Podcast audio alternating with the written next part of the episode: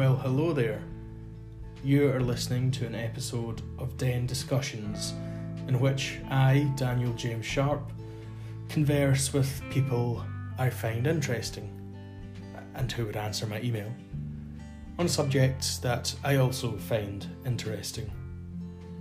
These conversations are posted semi regularly on my Substack, Daniel's Den, on which, among other things, I also write, and to which, of course, I heartily recommend you subscribe. Anyway, on to today's discussion. Let us begin.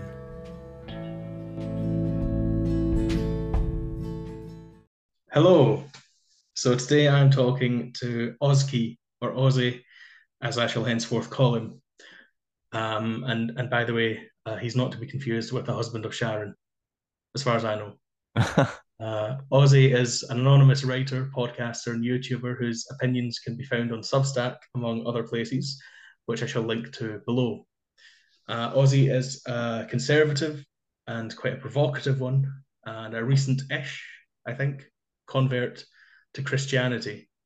Uh, so, as with some others I've spoken to in these den discussions, um, I almost entirely disagree with him, since I'm somewhat of a an, an unreconstructed new atheist and pretty staunch liberal leftist, albeit one um, perhaps slightly heterodox. Um, but I think those very disagreements are what make these conversations so fun, uh, or so I like to think. So today I just want to ask Ozzy about himself and his views, and hopefully we can have a fruitful discussion, which I'm sure we will. So welcome, Ozzy. Thank you very much for having me, Daniel. Um, I'm I'm somewhat flattered. This is the first time I've ever been invited on someone else's podcast. Um, so we'll we'll see. I, I, I sound somewhat like a cliche from the introduction. Uh, conservative, recently converted to Christianity. Um, but uh, no, thank you. It's, it's much appreciated. Well, this is your chance, I suppose, to correct the record. Then uh, to start with the basics. Um, tell us a little bit about yourself, um, your background, um, your reasons for anonymity, your choice of nom de guerre, um, and your Substack and the little platoon, etc. Which is actually quite a lot for a first question. Um, it is, yeah. yourself, but uh, but take it away. I should have brought uh, a notebook up with me. Um, yeah, uh, God, where to start? Um, so yeah, I mean, as you say, I'm I'm basically just um just a scribbler. I do other things in my spare time to to make the rent, um, various uh, manual labor jobs, um, proofreading, things like this. Uh, still looking for a, for a full time job. Um, I grew up in a small town in Essex, um, and I'm really grateful for that because I'm not really a city dweller, as I discovered living in London for eight years. Uh, but in London, I studied uh, philosophy at a now defunct uh, college run by Catholics, Jesuits, in fact. Um, and it's it it no longer exists because it turns out priests aren't very good financial managers. Um, but yeah, I, I, got my degree there, a little bit of philosophy of religion thrown in, a bit of theology. I was an atheist at the time and politically um, very ill formed, I suppose you could say. I had sort of generic liberal presumptions. Um, and when was that? So that I finished uni in 2017, and I went straight on to do a master's in journalism um, with my friend who you've sort of alluded to. He runs the the Little Platoon YouTube channel, which does sort of TV and film reviews. Um, and that that was extremely formative because I I love journalism. Uh, in principle, I love journalism. Um, and I went into the masters with all sorts of, you know, young dreams about becoming the next uh, Orwell or, or, Christopher Hitchens, another hero of mine, and was profoundly disappointed when I realized that uh, contemporary journalists, for the most part, um, you know, the, the, kinds of people who who are quite happy to go unthinkingly into legacy media and, and climb the rungs there, um, have no real passion for their subject as such. It's it's just um, it's just another career, another profession. So that was extremely disillusioning, and it it left me with um, dare I say, a, a somewhat Trumpian distaste for uh, journalism for a while at least. And um, since then, as I say, yeah, I've been I've been doing various odd things, um, including starting my own YouTube channel and, and Substack. Um, I co-founded the Little Platoon, but um, it, it it rapidly became clear that uh, that Ben uh, and I were moving in different directions politically, uh, religiously. We, we, were covering different subject matter. So um, he's sort of specialized in t- TV and film reviews, and I do I, the, the more political, cultural stuff. Um, and as for the name Ozkii, would you pronounce correctly? Uh, okay. it doesn't really mean anything, if I'm honest. Um, it was Cuthbert Conker, um, but uh, it was pointed out to me that this was insufferably twee. So mm-hmm. um, I Ozkii is similar to my real name, and I'm half Australian as well, so it's got that sort of Aussie ring to it. And um, the two eyes at the end kind of remind me of you know classical Rome, like the Latin language. Uh, and it sounds vaguely Japanese as well, and I like Japanese stuff. So, yeah, that's that's what that means. So, have you um, well, since you mentioned being half Australian, have you ever um lived there or been there? I only ask because I, I have a friend who's currently sojourning there. Um, actually, the editor of Areo magazine, um, Iona Italia, she's she works for Quillette now um, or in addition to editing Areo. And she um, she spent a lot of time in Australia recently. I've heard really good things about Areo. Um, do you know where she's spending time there? Um, well, last time it was Sydney, I think. So I'm assuming Sydney again. Yeah, yeah. Well, I mean, that's the place to go for for you know journalists. Um, yeah, no, I have been there three three times. In fact, once when I was too young to remember, uh, a second time when I could just about remember, and I I did the typical gap year thing um, before uni, and I, I, went there for. I actually had no intention of coming back. That's the interesting thing. I I hated this country. Um, when I when I left, I, I didn't buy a return ticket. Um, and just mm-hmm. wanted to go and because I have a passport, obviously Australian passport, and uh, yeah, I didn't want to come back and I spent time in uh, Brisbane, um, to Hick territory, to be honest with you, um, with a brief visit to to Sydney. Uh, what do they call Bogans, yeah. The Australians call their their word for chav is basically bogan. So I spent a mm. lot of time in you know semi-rural slash you know shading into outback territory. Um, I stayed in a Buddhist monastery for a while, which was pretty cool um, and then came home with my tail between my legs because I couldn't drive and had no money. And uh, in a country almost as big as America, but with fewer people, you need to drive. Mm-hmm. Yeah, no, I um, I would love to visit Australia, but I've never been, unfortunately. It's a great um, place. Am I right in thinking it is? It's basically all coastal. There's a circle um, around um, the interior of the country, and that's where most of the population is, and and the almost the entirety of the interior is well is the bear. Well, I was going to say the bareback, the outback. um, yeah, no, I didn't do Freudian slip, sorry. out there. Um, yeah, no, you're quite right. I mean, it's it's it's just empty in the middle. I mean, you get towns and things like Alice Springs, obviously, is more or less dead set, um, dead in the center, but uh, it's mostly empty. Mm.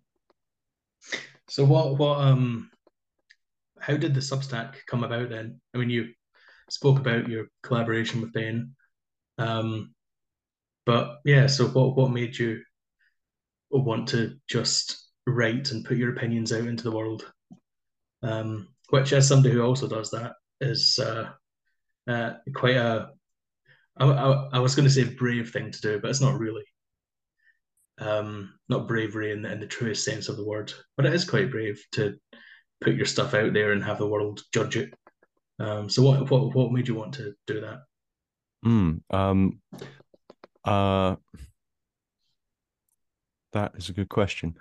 Um, well, I'd always wanted to write. Um, when I was really young, I wanted to be a scientist, but uh, it quickly became manifest to everyone who knew me that I had no talent in mathematics. Um, so I sort of honed in on my other love, which was reading and and writing. You know, I think most um, uh, this this sounds kind of like pretentious, but I'm sure you'll understand because you're you're a writer yourself. You know, most born writers, quote unquote, um, do it from an early age, and you find yourself needing to as well as wanting to. I get I get quite itchy if I don't set something down on paper on on a given day. Um, and as I got older and more opinionated, I would submit articles to magazines. Um, some more ambitious than others. I, have submitted a few to the Spectator, but they they never saw the light of day, as you can imagine. Um, and I just didn't have very much success in that um, at all. Maybe I wasn't very good at pitching people.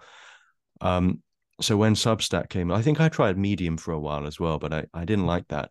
Um, it sounds kind of mercenary to say this, but a big motivation for writing, um, and one of the motivations Orwell um, hones in on in, in in his essay "Why I Write," is the ability to to make some kind of money off it as well.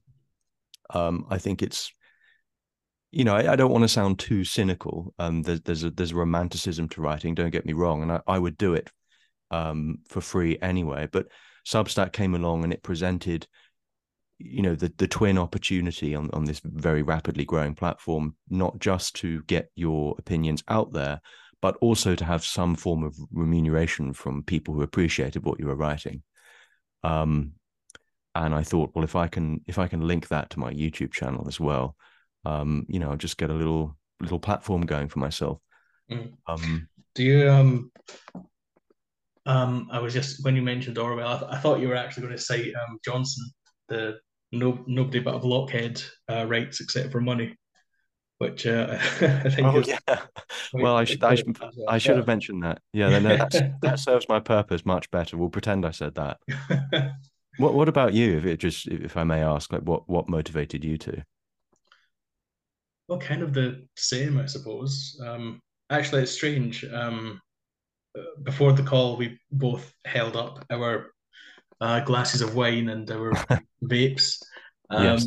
And now that you've just said, you know, from an early age, I wanted to be a scientist, but you discovered you had no aptitude for maths. Well, I was basically well, I was, I was kind of the same. I, that's what I, you know. I, I had dreams of being a scientist and a physicist um, who was going to revolutionize uh, the understanding of physics um, mm. from a very young age, uh, and then discovered I didn't really have much talent in, in that sphere. Um, but I, but I had always read a lot and and written a lot um, and enjoyed writing mostly creative writing at that stage, I have to say, which I've now kind of fallen out of uh, doing, and which I'm not quite sure that I'm actually all that skilled at. But writing, nevertheless. Um, so yeah, uh, and then when I went to uni, I thought, okay, I'm going to start contributing to um, websites and magazines. Um, you know, at first it was just student magazines and such like, which is actually how I first met Ben, um, or first came to know Ben, uh, because we both contributed to this uh, website called the National Student. Oh yeah, I think I did too. Actually, in defence of Corbyn, can you believe it? Um, oh, oh wow, God. um, but yeah, so I, I, think I saw an article of his, and I, I wrote a sort of article that was um, uh, different um, in outlook but an editor linked his article to mine and he commented on it and uh, so that's how I first got to, got to know him. But anyway, yeah, that, so that's mm. that's that's how it how it um how it began, and yeah, since then I've just been doing the same basically. Um, graduated um in twenty twenty one. A tough time um, to graduate. Yeah, uh, I mean, I, am a bit older. I'm 27 now, so I, I, started uni a bit later than most. But um, mm. um, uh, but yeah, since then I've just been. I mean, I have a day job, um, and uh, I've I've just been trying to write as much as I can, and and you know doing Substack, but also trying to contribute to to magazines and and uh, more, shall we say, respectable outlets, if you like. Uh, yeah, it's, it's not easy at all, as you say. It's pitching is a is a is a is a difficult art to master. Yeah, it's like um, it's like applying for jobs. You, you you can put so much time into into mm. crafting mm. the perfect application, and and it might never go anywhere, and you've just wasted your time. Mm. Um, I, I'm dying to ask. Sorry, I don't mean to turn the tables on you and, and start interviewing. Oh no, no, please do. Um, I love talking about myself. So I always last. I always love asking this question of, of anyone who writes. Um, what are your um, what are your opinions on style, just broadly speaking? Because um, you're you've you've you're working on a biography of Christopher Hitchens, um, as you've said elsewhere. I hope I'm not. No, yeah, yeah. There, yeah.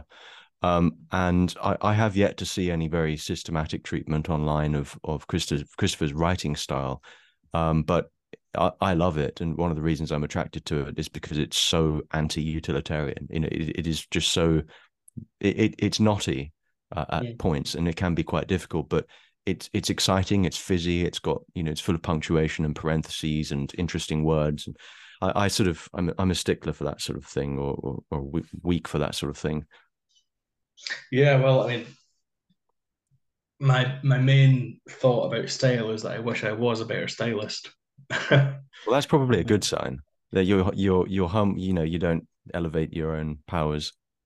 I would I would love to. I mean, whenever I read, actually, pretty much whenever I read anyone, um, including you as it happens.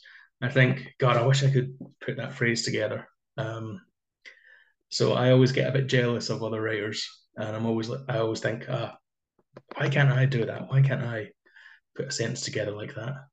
Oh well, I mean that's kind of you to say, but um, trust me, the feeling is is mutual. I've read a couple of a couple of things of yours in preparation, which I've I've admired, and I think probably every writer suffers from that self doubt at, at some point.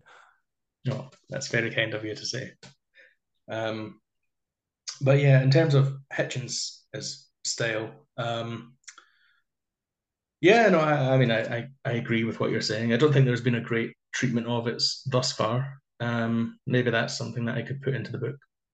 Um, um, certainly, it's it's, it's um, a, a, subject worth discussing, especially uh, in tandem with a discussion of his rhetorical style, uh, which is, if anything, more impressive. Um, but I mean, I do, I have heard, and I, I, I, can see where, where the critics of his writing style come from. That he is very, as you say, naughty, um, sometimes quite dense. Um, but I, I, like you, I, I, quite enjoy that sort of style. It's uh, well to go back to um, again previous uh, before the call. Um, I mentioned Moby Dick. Um, that's I'm not saying Hitchens is you know on the level of Moby Dick or Herman Melville, but it's the sim- it's a similar sort of thing. It's that these things are quite difficult to read, but they repay the effort that you put into them. They do, yeah. I I, I detest this sort of school of uh, well, the philosophy of of um, prose construction, whereby uh, the reader must find it easy uh, lucid. So, I mean, you should write lucidly. You, you shouldn't obscure your meaning, but uh, th- this idea that everything needs to be uh, parceled up into nice, neat little Twitter chunks, uh, I, I really do think it's um, damaging to sustained thought. Mm. I have been, I've been um, reprimanded by editors before for doing um, sort of Henry Jamesian um, sentences, very long, um, sentences with commas and parentheses all over the place. Um, well, they have their place. I, I, quite like doing that. I quite like doing that. I, I love doing a, a, a paragraph, a, a, a, parenthetical paragraph. Yeah. But a lot of editors don't like that. Um, oh, well, e- editors are editors. That's why they're not writers. oh dear, don't, don't say that in your next pitch. no, exactly. Um, yeah, sorry, we've got a bit um, a bit far off topic here, so I'm just trying to remember where we wanted to go next. You've got to shut me up, so don't worry. You've bamboozled me. um, so, actually, yes, coming on to some of what you mentioned, um, tell me about your uh, political development, um, your evolution if you like. As you said, you were a, an atheist and a and a, a sort of generic liberal, um, which you're not anymore. Um, I'm thinking more about the the political side of this right now because we can come on to the religious stuff um, afterwards. But uh, but yeah, tell tell me about that. Sure. Um, I mean, as with religion, um, when one looks back for uh, the causality of, of, one's present opinions, it's it's often extremely difficult um, if you don't have the you know the kind of memory Christopher Hitchens had, for instance, um, and I certainly don't. Um, it, it's it's difficult to sort of locate the the different markers, um, the different events. There's there's always going to be loads of stuff I I can't remember, but um, I was I became politically conscious at university, um, and was convinced by a friend to vote Green. I think in my first general election, and then Labour. Labour felt more natural to me because um, my family are that they despise the conservatives. They always have. Um, my granddad comes from an extremely poor, or came from an extremely poor family, and they they were lifelong Labour voters. Um, this was before any knowledge I had of of um, Tony Blair and some of the things he did to the country. Um, but I just sort of went along with it. I didn't think too much about it. I was much more interested in culture than politics. And I suppose at some point I must have clocked that they were intimately related. Um, and oh, I can't, what was it? Was it in when? When did Black Lives Matter first come to the fore? Do you remember? Um, I can't remember. I mean, I think it's start started coming coming up in about maybe 2014. Yeah, that sounds about right. There was there was a shooting back then, and that's when they started to gain prominence. Mm. But I could be wrong. I can't, I can't remember exactly, but no, that sounds about right. I, they'd certainly been around for a while before they became really famous or infamous. Yeah. Yeah. Um, but 2017, my last year at uni, I remember that being um, a really full year politically um, because Black Lives Matter were, were very much in the in the news, and Trump had just been or was about to be elected president. Um, yeah, I think that was that year. Anyway, Trump Trump was in the news. Uh, I I was then the editor of um, my university magazine. It, it, was a newspaper, but I turned it into a magazine because I because I could. um, and we interviewed Peter Hitchens. He came into the office, and I and I met him and uh, interviewed him. And it, yeah, it was about that time that I first began to really formulate my political opinions. And as for why I'm conservative, which I suppose is what you're driving at, I mean, it was it was less positive and more reactionary in in the purest sense. I was seeing lots of things going on around me that I knew I didn't like instinctively. Perhaps you know it's the way I was raised or whatever, and I just I just didn't buy it. I didn't buy a lot of the the crap that was going on around, and um, you know then I fell into reading Roger Scruton and Edmund Burke and and uh, these writers, um, as so often in the conservative tradition, they they kind of give you a grammar by which to understand pre-existing instincts. Um, conservatism has, has, never been as, as, systematic as any left-wing ideology, uh, or or indeed of, of liberalism, programmatic liberalism.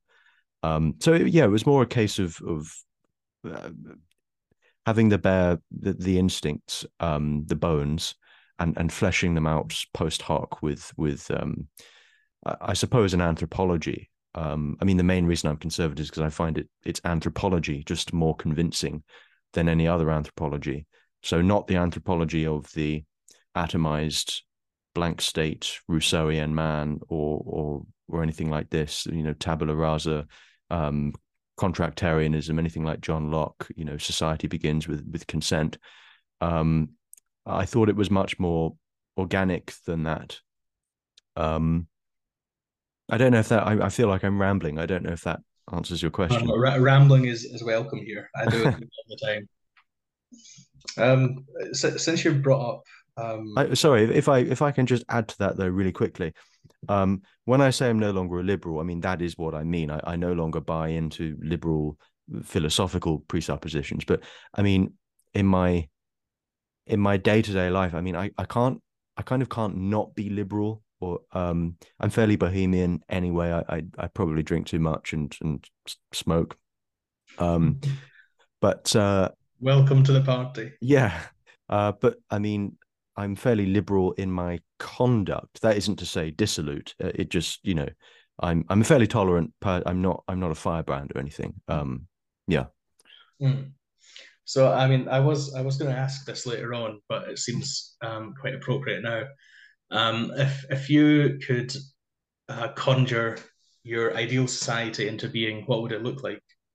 Um, and so, since you said you're not a, um, a liberal believer, um, does this mean that your perfect society would not have, for example, free speech? Or, well, actually, no. I'll, I'll let you go now. Um. Oh, yeah. That's um. There's a tripwire somewhere in that question. Do you believe in free speech? Um. Uh. Well, I mean, we we that oh, that is a good question. I've never been asked that before. Um. I suppose partly because the the conservative imagination, uh, so to speak, isn't given to imagining utopias. Um, it's given to givenness. If, if uh, I mean, any any society I described would would immediately have pitfalls. I mean,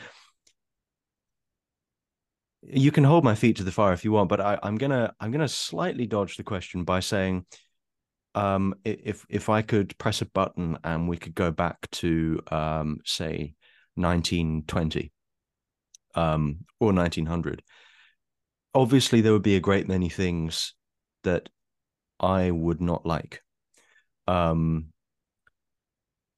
and people I know would not like, and women I know would not like, and and gay friends would not like. That there would be all sorts of things that you wouldn't like. But um, I think on a number of you know metrics, whether that be uh, culture, um, uh, political intelligence and integrity, um, it, all sorts of things. I mean, 1900, 1920, let, us just say I'd, I'd be quite interested in getting in a time machine and going back and, and seeing that country. Um, I'm interested that you say 1920, given that that's after uh, the great cataclysm of the First World War. Yeah, no, you're, you're, I didn't even notice that. For some reason in my head, 1920 was. Uh, I think I was thinking of the Second World War. Uh, let's say 1900 then. But the the problem is, you know, again, any attempt to describe your what, what is in in effect a utopia um, immediately puts what you're describing in a kind of stasis. And I'm not one of these people that wants to. Uh, I mean, a lot of conservatives, um, particularly young conservatives who are kind of adjacent to you know trads in the religious sphere, they've they've got this image in mind of what they want. Um, it's often actually quite a, a postmodern image, as it happens um, or, or a modern image, and they they just want to use the levers of the state to go back to as close to that state of affairs as possible. And I just don't a I don't think that's possible, and b I don't think that's desirable because the whole point of society is that it is in a constant state of flux and change, and it's just what you do about that. So I think I'd be better at saying what I don't like in present society than than describing my my perfect society. But you know, to to to indulge the question, I mean, um, I would have more people religious, I suppose, not forcefully. You know, I'm not. I'm not a, uh, an integralist. Uh, have you heard of the integralists? Yeah, Vermeule. Yeah. yeah. Yeah, yeah. I just, I, I, uh, maybe I'm too Anglican to like them, um, but I, I, you can't compel faith. You, you can't compel religious assent. So that, that's a no go. But I, I'd certainly have more people um, religious, um, I would have more families, more children, um, a less wasteful state, significantly uh, reduced immigration levels. I mean, you know, you could go on. Um, yeah. Okay. Well, uh, as um, a lot of that sidestepped the question, but in fairness, my question was also um, slightly um, fascist, no, fascist, fascist. oh God, I can't even pronounce it. Fascist. Fascist. No, not fascist. No. no, facetious. Facetious. Am I saying that right? Facetious, I think. Facetious, yes. Yeah, sounds Um, like a disease. Yes. Um, my question was somewhat facetious, um, I confess and admit. Um, but still, I do notice that you didn't talk about free speech much, which is one of my. Oh my goodness, sorry. Yes, um, that I I quite forgot. Um, free speech. I mean, well, I I I mean, I I broadly in I am in favor of it. I mean, there, there are no I, I don't have any conditions there. Um, I'm I'm a free speech absolutist, I guess. Okay. I mean, I haven't given it any recent systematic thought, but um, no, I, I don't see any way around that. Um, you, you've got to be able to say uh, unpleasant things, or you. That to me, that's just a given. It's a red line. You, you have to be. Obviously, I believe in in libel laws. I, I mean, there's um they can be strong or weak. You know, you, different libel laws in different countries. But I kind of wish Britain had uh, uh, an equivalent to the First Amendment of, of, the Constitution, because for all my criticisms of um, codified constitutions, um, it remains the case that you are more free to speak your mind in America than in contemporary Britain. And I think you and I both know uh, what subjects and what demographics you're you're maybe slightly more nervous about discussing. Yes. Yeah. No, I, I, I agree. In fact, I'm surprised. Uh, well, not surprised, but glad to hear you to say that. I've I've said or thought quite a lot about uh, the Britain should certainly have a First Amendment style protection of free speech. Um, um, yeah. So I mean, I mean, the example I was thinking, and again, I don't mean to press you on this. No, go for it. I, I, but, but I, in, I like in being your, challenged in your utopia, or not quite utopia, but in your um, in your world, um, and I'm thinking right now of a recent news story. Um, what if what if people burnt the Bible on the street, or um, created artworks like Piss, Piss Christ, um, things like that? Would that still be acceptable? It's funny you should mention Piss Christ because um, uh, uh, Sister Wendy Beckett. I'm not sure if you've heard of her. She she's dead now, I think, but um, she was a she was a Catholic nun, um, and she did a series of art criticism programs, a bit like sort of the the uber Catholic version of Brian Sewell. Um, and Piss Christ was one of the works she she analyzed, and she was like strangely um, positive about it. Um, uh, no, I, I don't think that I don't think that person should face any legal legal repercussions at all, um, unless, of course, you know you meet you meet um, the the standard criteria for incitement to violence, um, which is already enshrined in law.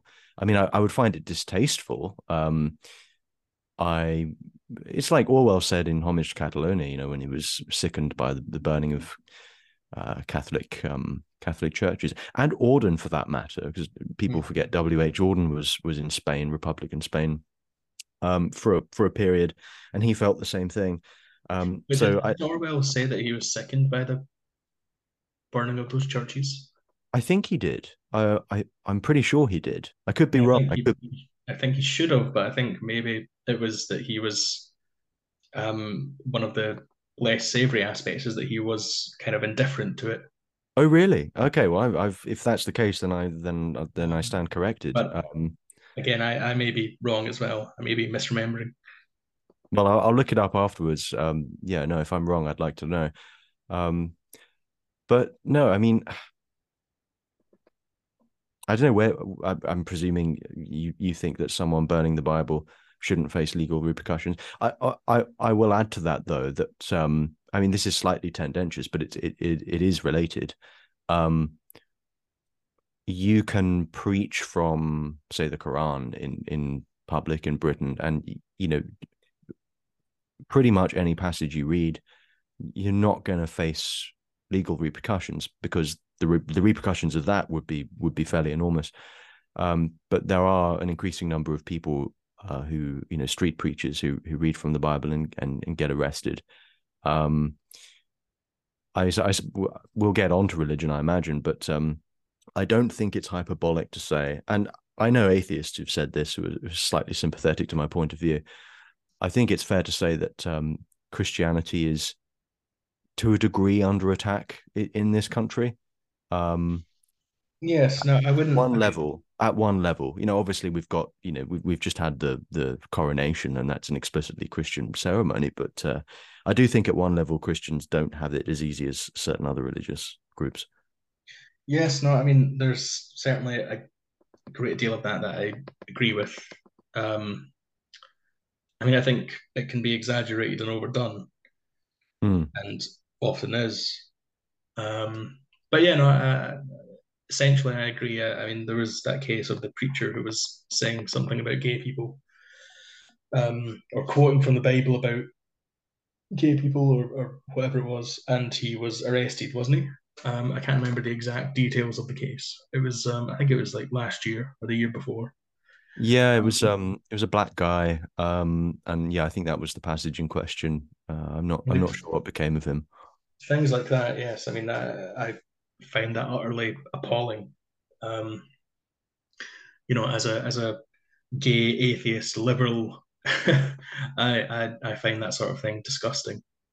Um uh, and also as it happens, um, when it comes to things like Piss Christ or uh, burning Qurans or Bibles. Um, personally, I wouldn't do such a thing, and I mean, I, I kind of uh, feel some revulsion at it. Um, you know, I'm not immune to the to the to the claims of the faithful about how sacred these texts are and how offensive it is to them.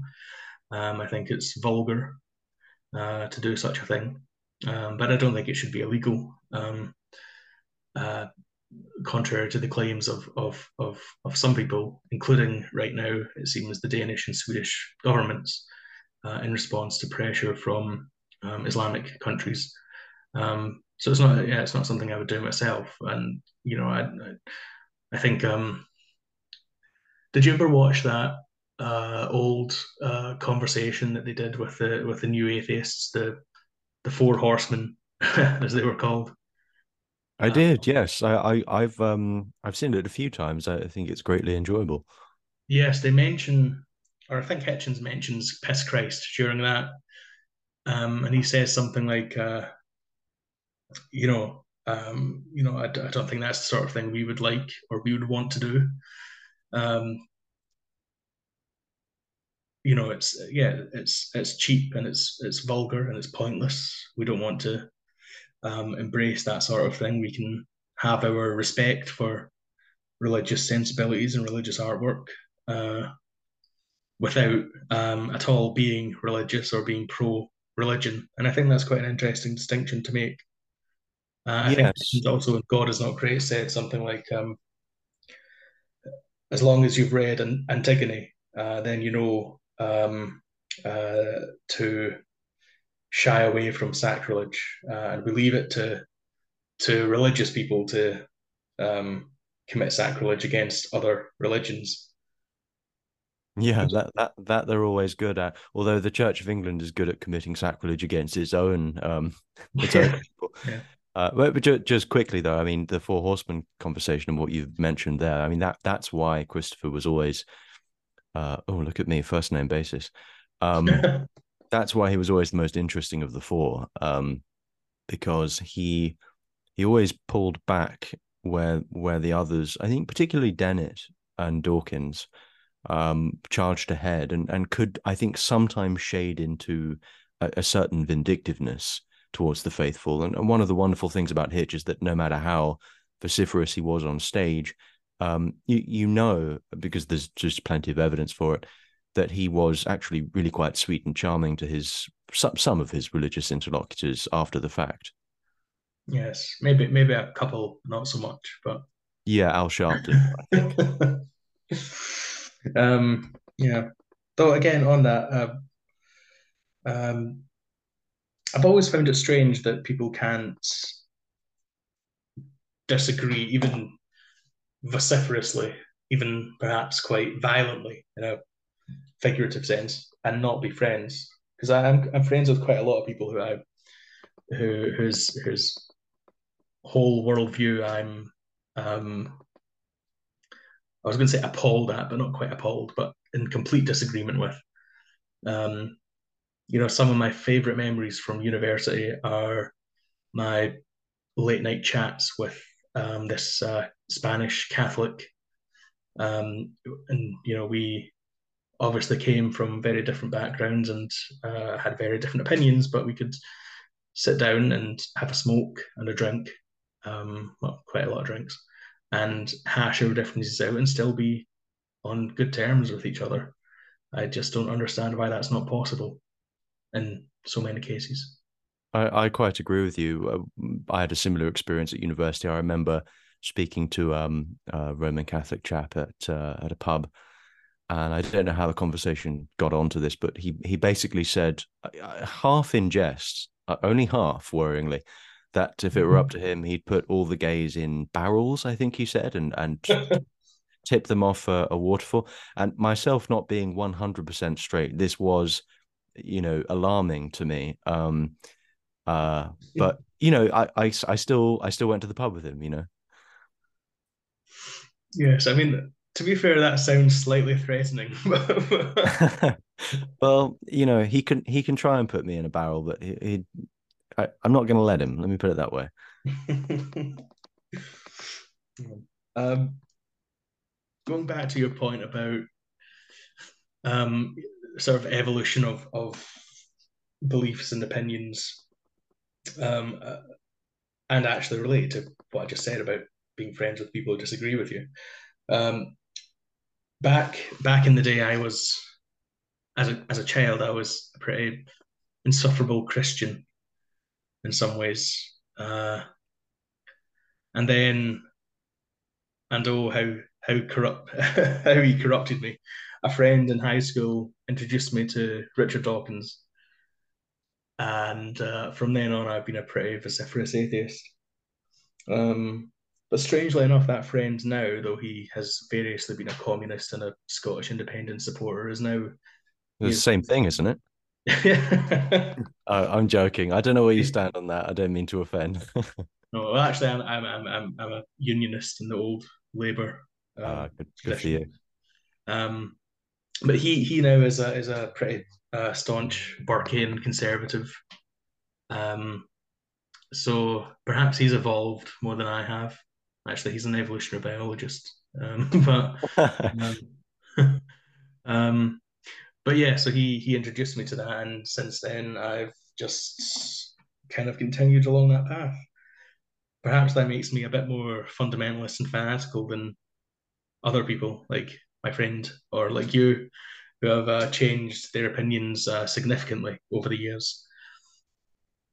Um, well, um, yeah, Sorry, that, that was just a that was just a rambling reflection there. No, no, it's fine. I, I'll, I'll, briefly rejoin that. Um, I mean, yeah, I mean that that's that's one interpretation. Um, uh, on the other hand, if you if you're convinced that something is right and you're unwavering in that, um, I, I think that's admirable too. I mean, I, I I'm I'm far from certain in in most of my beliefs, to be honest with you. Um, like I said earlier, that they're, they're they're far more instinctual than they are you know developed and and codified and all the rest of it. Um, my my faith waxes and wanes. Um, yeah, I, I, don't think you need to worry about that. Hmm. Do you know? It just came to me. Uh, I remember writing a story in school uh, for English, um, which possibly I still have somewhere. It wasn't a very good story. Um, but one of the, well, two of the characters in this were husband and wife of many years and one of them was a staunch atheist and one of them was a staunch Christian, and they uh, still remained in love and together throughout their life. Now, I'm not sure if that would actually happen, uh, but I, I, like the idea of it that these differences can be bridged, um, and that people can love each other despite them. Though perhaps perhaps it's not the case that they would actually be married. Uh, that might be a bit too utopian. Um, yeah, the atheist would probably draw back from the marriage proposal because um, it's it's not necessary. uh, no, no. I, again, I, I, completely agree with you. I my favorite line of poetry ever by my favorite poet, Auden. Um, we must love one another or die, mm. and I, I, I fundamentally believe that. Um, it's why I don't like well, I mean, it's it's it's enjoyable sometimes, but it's why the culture war is so toxic in the end and, and trashy because it um, it undermines um, the possibility of of mutual love. Uh, yeah. Hmm. That's funny. You uh, you um you mentioned Auden because um well I mean that that poem that's um September 1939 isn't it? We must love one another or die. Uh, cool, cool. Yeah, I, th- I think I think so. Um, I should know this. Um, yeah, I think it is either that or September 1913. No, September. Uh, uh, what am I talking about? Spain. Um, one of the two. Anyway, I, I read that that poem.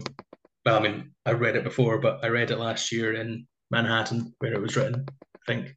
Oh, fantastic! It's quite nice, you know, on a bar in what, Lower Forty Second Street as the low dishonest decade comes to an end. Um, yeah. Anyway, uh, poetic reveries aside, um, well, since we've been talking about it for a while now, let me ask you about your um, religious journey, which again you've written about on your Substack, uh, I'll link to your Substack in the notes. Um, uh, so, but yes, it's, it's a good article. Um, uh, so let's, you know, if you will, recapitulate your your uh, journey from infidelity to faith. Mm, um, well, I'm glad you thought it was a good article because I was I was unsatisfied with it um, the moment I pressed publish. Um, oh, I, I mean, all the time. sorry, all the time. That's what I feel all the time. But anyway, sorry. Oh, good. Well, that's that's encouraging. But I mean, I, I genuinely mean that uh, on a subject, um, on the subject of faith in particular. I mean that that's, uh, yeah, no, I was unsatisfied with it. Um, uh, well,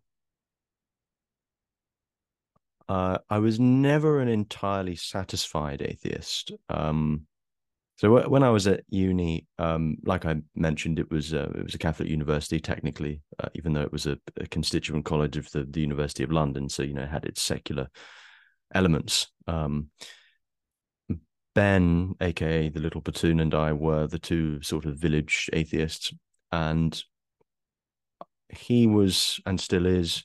Um, I mean, this isn't to say that he's not questioning, um, but he he's very much more content with the atheist um, proposition, and I never really was. I was always um, questing after something else, and it, I mean, I could go on for hours about this, um, and and still make no sense. But to boil it down, it was a mixture of, uh, well, I suppose I'm obliged to say, Christ calling me, um, and philosophy and aesthetic and uh, intuitive experiences which converged. Um, so, for instance, um, one of many examples I could give, I, I tend to buy into, uh, I, I, suppose, with caveats, um, C.S. Lewis's argument. It's got a name. It's got a, a, name in in philosophy. I can't remember it, but um, if you if you the argument goes basically if if you thrill to beauty, um, that must mean that that there's some ultimate beauty to which you thrill. Um, if if you thrill to love, there's some ultimate love to which you thrill. Um, and so when I would listen to, I'm, I'm a big lover of classical music, classical music and blues, my two favorite genres. But um, listening to a, a, you know a particularly profound piece of classical music, you know Bach's aria um, Erbarme dich, for instance, um, I, I I couldn't rest content with the proposition that the beauty I was experiencing had no ontological uh, uh, anchor. Uh, I, I, couldn't rest content with the idea that it was a purely naturalistic phenomenon. Um, certainly, you know, if you were to scan my brain while listening to Bach, there are all sorts of scientifically intelligible things going on, but it it it just didn't satisfy me. Uh, that was it. Um, so that, that was the aesthetic component, and uh, philosophically, uh, a really influential book in my conversion was uh, The Experience of God by David Bentley Hart, um, which gave me a philosophical grammar um, there's this brilliant debate on YouTube between Bertrand Russell and uh, I think Frederick Copleston, whose own history of Western philosophy is is much better than Bertrand Russell's, but it's it's in multiple volumes. Um, and they're debating various classical uh, metaphysical arguments for the existence of God, um, the argument from contingency and so on. Um, and Hart, because it, it those, those arguments, when you hear them from such mouths, uh, can, can seem rather outdated. But David Bentley Hart put them in a sort of contemporary idiom, and he, he's actually a, a he's he's he's he was actually going to debate Christopher Hitchens. This might be useful for your biography. Um, and it, they, they never got round to it because I, I think that was around the time Hitch was was diagnosed with uh, with cancer. Um, but it's a shame, a real shame, they never got to debate because David Bentley Hart is basically Christopher Hitchens if he was a Christian. So he's equally as um, recondite and oratorically sharp and elusive and, and so on. It would have been the debate to end all debates. Uh, so it's a real shame they never got round to it. But um, yeah, that that book was formative and various other things. Um, and lo and behold, I I I wanted to believe for so I resisted it for a long time. Then I went through a period of wanting to believe but just not being able to. And then one morning I woke up and I, I just sort of did. Um I just I just I simply did believe. Um and that that's the that's the truncated version. Yes, well, for the full version, um, uh, anyone who's listening, the millions of people who are listening should read uh, the article. Um, now, I think it's quite it's, it's strange actually. I mean, I, am quite a bullish um, person generally, except when speaking to people, um, uh, which actually that I mean this this is going to make me sound a bit um, um, narcissistic, but um, Orwell, when he wrote very negative things about people, um, whenever he met them face to face, couldn't understand why they hated him, um, and thought, well, you know what, we're meeting person to person, human to human, and talking, and and therefore we should be perfectly uh, civil to each other. We're not going to say the same things that we might say on the page to each other. Um, so it makes me kind of hesitant to say that the the story you just told, as as beautiful it is as it is, and as much as it evokes the sublime, I mean, it just sounds like nonsense to me. To be perfectly honest, I have to say that, and I don't I don't think you'll take offense to that, but it just doesn't sound. No, of course not. A convincing it's, reason for belief. It, I, I, I have to say, I, I do want to let you continue because I, I, you know, I, am sure you have um you know some some pushbacks, but uh, it it's still I'm not dissatisfied with. I've never been um, satisfied with my own uh, with my own framing of my conversion, and um, it's it sounds like nonsense to me too, um, which is rather depressing from my perspective. But but do go on. Well, I suppose I mean the challenge I would put to you there is the exact same story could be told by a Muslim or Mormon or a Jew or a Hindu or anyone else of any particular cultural background. Um, and yes, perhaps it attests to some psychological experience uh, in their uh, mind, but that doesn't actually mean that those, uh, you know, the, the the claims of those religions are true. Uh, you know, you might believe that you've had an experience, and that's real. That's a real psychological experience that you've had. But that says nothing about whether A, there is a God, or B, uh, that God is this particular God of this particular religion who has certain rules uh, that you have to live by. Uh, you know, to I mean, it's, it's Hitchensian thing to say, but you've you've got all your work ahead of you, uh, as I think he said uh, in some debate or other.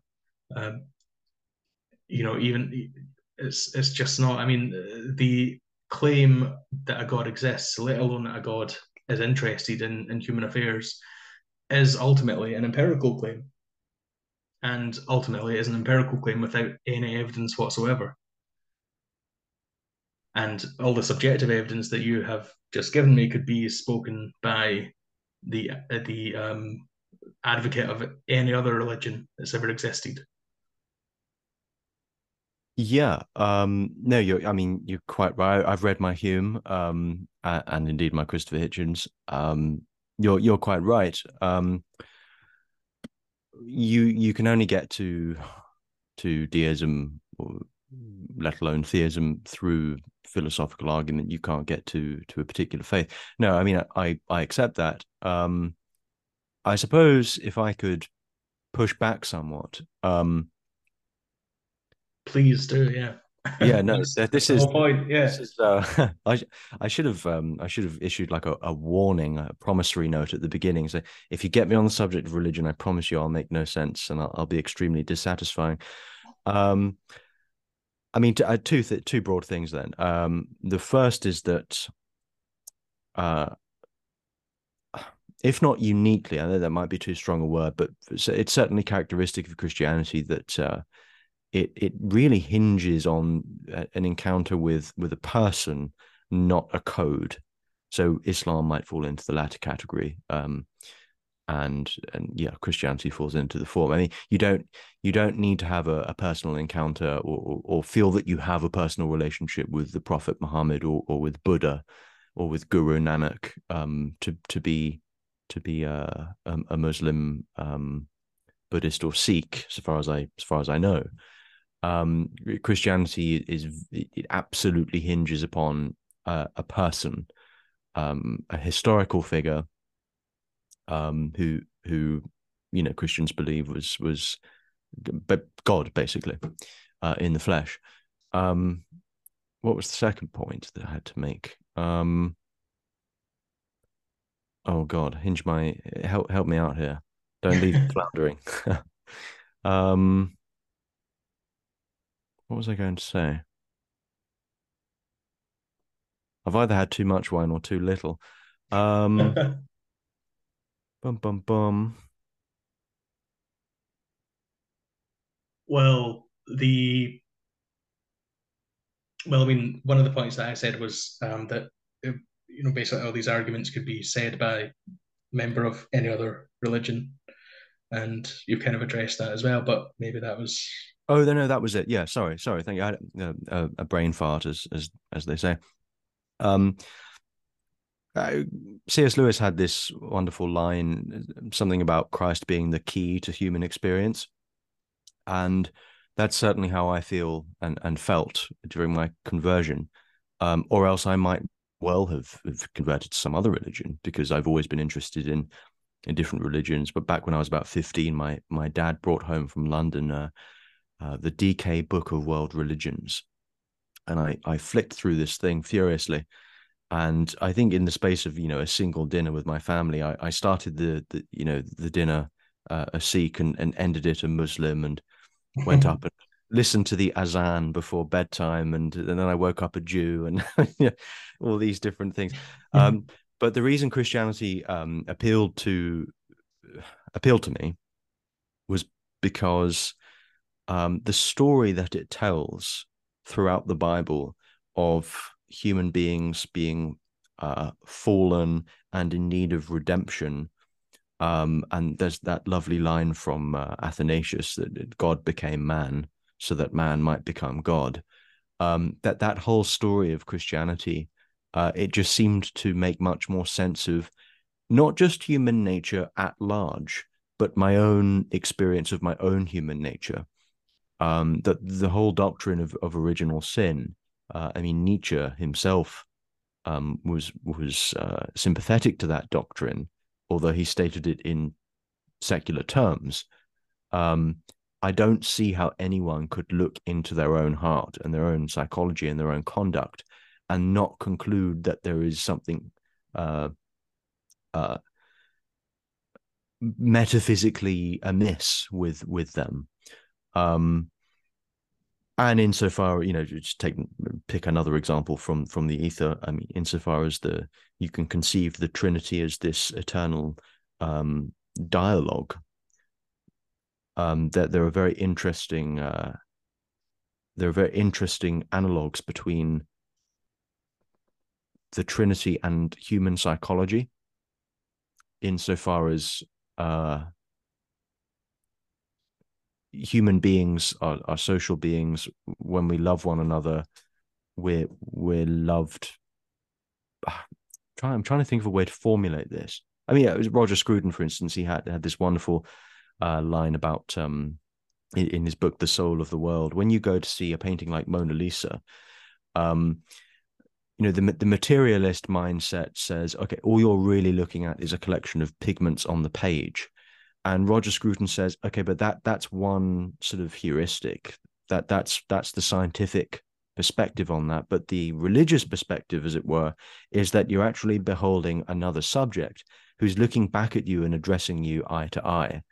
And um, with the Trinity, there's sort of echoes there because in, in the eternality of, of the Godhead in, in three persons, God is beholding his own divine image in the form of the Son and the Son is beholding God, and both are beholding the Holy Spirit. And so it it it kind of um, I'm not putting this well. I, I know that as I'm saying this, but uh, it it kind of maps the the way that the human mind works in relation to other people because you're you're not fully yourself uh, unless you're in relation to other people, and you're you're most fully yourself when you're in uh, loving relations with other people because to be truly to be loved is in effect to be truly known. Um so i suppose what i'm trying to say very ineffectually no doubt you're probably sitting there shaking your head um is is that i i thought uh and, and and i still think that there's a great deal of concord between the, the christian story and the christian conception of god and the human story and the the, the and the, and human nature and what our ultimate destiny is. Um, but I mean, these are the ramblings of an Anglican, uh, of a liberal Anglican. You know, they're they're um, that it you won't you wouldn't hear any of this from the Westboro Baptist Church, that's for sure. But um, yeah, I'll I'll stop there because I I, no doubt you're you're sort of white knuckled at this point, but. no, no, not at all. I, you know, I, I mean, I mean, maybe it's just a different way of looking at things. Um, actually, there's quite a lot I would like to say in response to that, but I'm not going to go into everything because that would take far too long a time. I'll save that for a late night over the fire with tumblers of whiskey in our hands. Well, I'm um, I'm happy to keep going for as long as you want to keep going because I, I, I am enjoying this. So you you're you're the host. You you you call the shots. No, you're the guest. You call the shots. well, yeah, in which case, uh, keep going. I mean, I think okay. So the first thing that I think is wrong with that is, as aesthetically appealing as it may be, is that it's a it's an argument from analogy and false analogy at that. It's it's like those new age spiritualists who look at distant galaxies and, and say, My God, that looks like an eye or a human brain. Look at those, look, those lines of, of, of stardust look like human synapses. Um, it's an argument from symbolism, but that's not really an argument. That's it, it's just coheres to some preconceived story um, that we already have. It's, it's, it doesn't say anything about whether this thing is true or not. Um, I, so sorry, I'm I'm sorry to interrupt. Can I can I just jump in there really quickly? Yes. I mean, symbols symbols by their very nature point to higher realities. Um, I mean, I'm I'm perhaps I, sh- I should push back somewhat. Um, what one of the reasons I find the the atheist worldview dissatisfying is that as critics of religion, atheists are, you know, depending on who you're talking to, really good, but well, organized religion certainly. But I'm always interested to know. Okay, so you you've you you you discount the the religious worldview, you discount this, you discount that. But I mean, I was about to ask what's your explanation of X, Y, and Z, but the, the the the thing I've always wanted to impress upon atheists since my conversion, have, having been in in in your shoes, um, is I mean, you mentioned the word empirical earlier, and I, I can't remember in precisely what context, but that there are there's there's a left-brained way of looking at things and, and a right-brained way of looking at things, and and this isn't woo-woo. You know, this this is um, if you, read the work of the psychiatrist Iain McGilchrist, uh, fellow Scot, um, he's good man. yeah, he's um, he's pretty good on this. Um, I mean, it, it it's no good, and this is this is where I, I part company with with you know fundamentalist Christians because the the the manner of reading the Bible that they take uh, is um is actually quite recent. It, it, if you look at the earliest, you know, if you look at the church fathers and the earliest biblical exegetists or however you say it, I mean, they're, they're quite um, they're they're quite intellectually vivacious in the way that they interpret various passages and what they might mean philosophically, theologically, aesthetically, poetically. Um, but one thing they don't do is fall into the trap of imagining that the religious argument can be reduced to asking for empirical evidence. I mean, I'm not saying you're you're as simplistic as Bertrand Russell. You know, where is God? Um, you know, you know, the teapot orbiting Pluto, whatever it was. Um, but there's a there's a kind of grammar in which these arguments are stated, and they'll either appeal to your your innermost intuitions or not. And I don't think intuitions are to be discounted. I think they're actually incredibly suggestive and important. Um, so I, I mean, I'll, I'll, let you carry on, but I mean, I, I am interested in knowing, you know, what what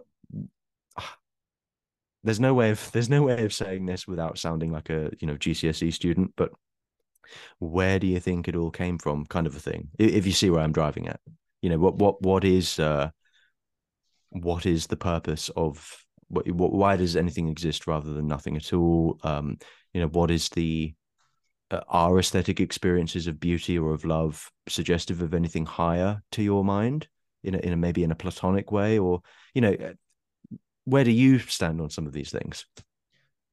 It's quite interesting though, because I think, and I don't think you intended it, but you just pulled a trick there. Um, essentially, everything you said was, um, you know, this explanation has to be satisfying.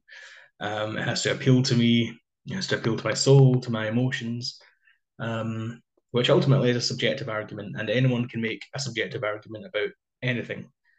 Um, and then you ask, well, then you ask an empirical question about what is the source of everything? What you know, why is there something rather than nothing?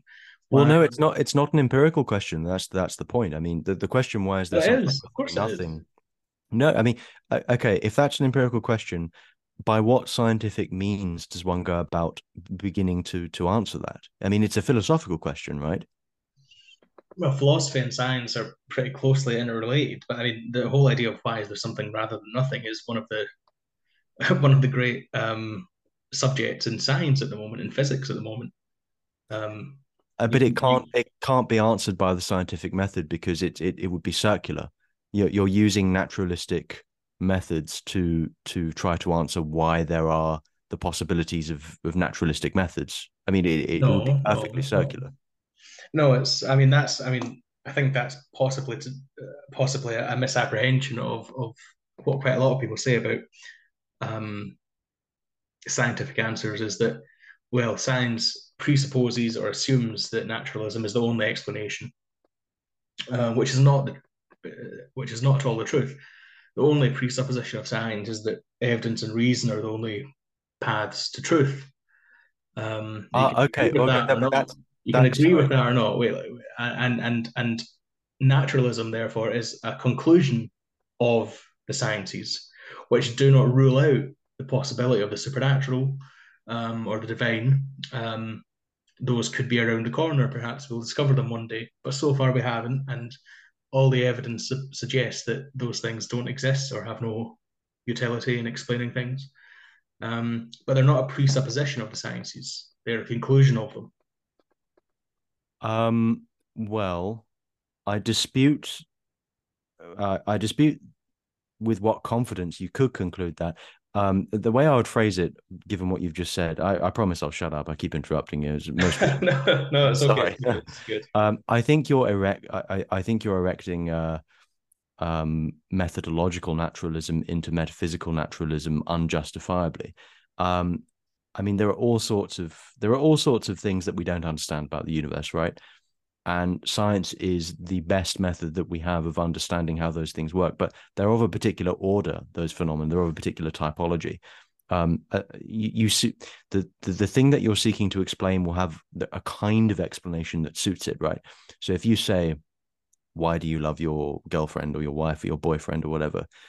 Um, you you would be hard pressed to provide a scientific explanation, even though you know you again you could scan your brain and, and look at what's going on in there and your endorphins and so on. But but the explanation that you give won't be on the same level as a, as an empirical one, um, even though your love for your partner is is going to manifest itself empirically.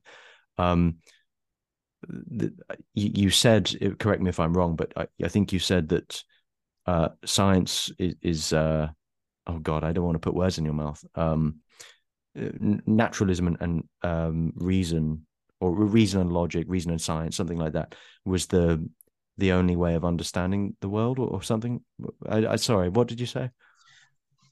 Well, essentially that, yeah. I mean, the the the only path we know of for understanding the world is reason and evidence. Ah, okay. Which so... is not at all, by the way, because um, I know how how how uh, scientific and reductionistic that might sound. It's not at all to dismiss the literature, uh, the arts and literature, and and and so on and so forth. Um, as I said, I'm very much um, a member of that of uh, of that field. I, I, I um, love literature and art and everything else. Um, but in terms of finding out about the world at large, um, these are perhaps not the best ways to go about it. I mean, literature is the expression of a particular um, um, author's output. It's an emotional. It's a way of to to to use Jerry Coyne's terminology. It's a way of feeling rather than um, knowing. Um, the only way to actually know about the world is through those methods. Um, I I I flatly disagree. I'm afraid. I I think. Uh, I mean, I have a lot of respect for Jerry Coyne as a scientist, but um, I think he's wrong there. That there is more than one way of knowing. I mean that that's I th- I think that's where our fundamental disagreement is. That there's it, I think it's a, a grave mistake and um and uh, a legacy of of uh, as I as I said before, con- erecting scientific uh, or, or uh, methodological naturalism into metaphysical naturalism, um, to, to to imagine the only way of knowing anything is by way of those processes. Um, there there are all sorts of way to know all sorts of ways to know all sorts of ways to know things, and it it it depends on the method and the object that you're you're applying that method to. I mean, when it comes to certain large philosophical metaphysical questions, uh, you know, why does anything exist rather than nothing at all, um, being one of them. Um, I just don't see and I, I, this by the way i mean I, I have the utmost respect for for science. I'm like i said earlier i wanted to be a scientist when i was younger but i, I genuinely don't see how the scientific method could have anything to say on that subject because i, I think it is just by def by definition um, outside it its remit. Um, to say to say that science and evidence are the only way reason and evidence the only ways to know anything is is to put the cart before the horse because by what uh what what um process of of of you you you can't erect that as a kind of a priori standard. By what method of of reason exactly, and evidence? you can. But but by you what only, method you can only erect it as, as you as... conclude that reason and evidence are the only ways to understand things? I i just don't get it. Well i'm not going to con- i mean that is a provisional conclusion in the way of true philosophy and science. Um, it's the only way we know so far to discover the truth about the universe. Um, uh, but this this isn't to erect some sort of a priori structure on which it is built. It's just that this. I don't think we even need to talk about that. It's just that this is the only way we actually have found out anything about the universe. Um, you know, we, we haven't found out anything from any other method. Um, and so, as far as we know, this is the best method uh, to do so. Uh, we don't need to, and and yeah, we can we can philosophize and and and um, talk about a priori assumptions and all the rest of it. But when it comes to actual conclusions and results, uh, that's a different matter entirely. And the scientific yeah, but... method is the only method no, you are known to achieve that. You, you say you say conclusions and results, and and I'm I'm provisional conclusions and provisional results, always provisional. Sure, provisional, uh, certainly, but um, it, it's those words, conclusions and results. I mean that that's uh, again, it depends what you mean by knowledge. If you mean knowledge of how the uh, natural world, by which I mean you know physics, biology, chemistry, um, functions in in relation to each other, uh, sure, I mean that's that's one form of knowledge, scientific knowledge, and the best method of obtaining that knowledge is the scientific method. But there are other forms of knowledge, uh, poetic knowledge, metaphorical uh, knowledge, intuitive knowledge. That there are also in daily experience. If you attend to it, um, uh, if, if you attend to your daily experience, there are all sorts of things that you that you know or act as if you know um, that that couldn't be arrived at through those methods, but which are, are equally significant to, to you and, and your life and to, to, to everyone's lives. Um, I just, yeah, I just, um, I, I think yeah, it's those, a, those are, those are you. for the most part, um, either, um,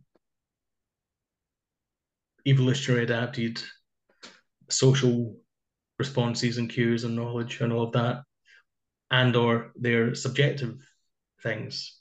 And that doesn't mean they're not real. They're real and they're useful. And in many t- in many cases, they're beautiful. Um, but they are just subjective.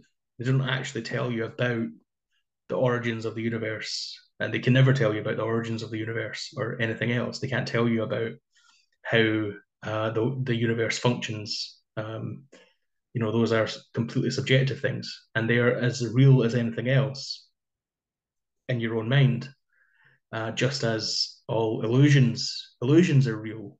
Um, a mirage is real.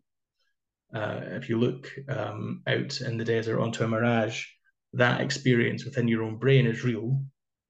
And even in the exterior world, there are certain patterns of light and refraction uh, that create that illusion for you.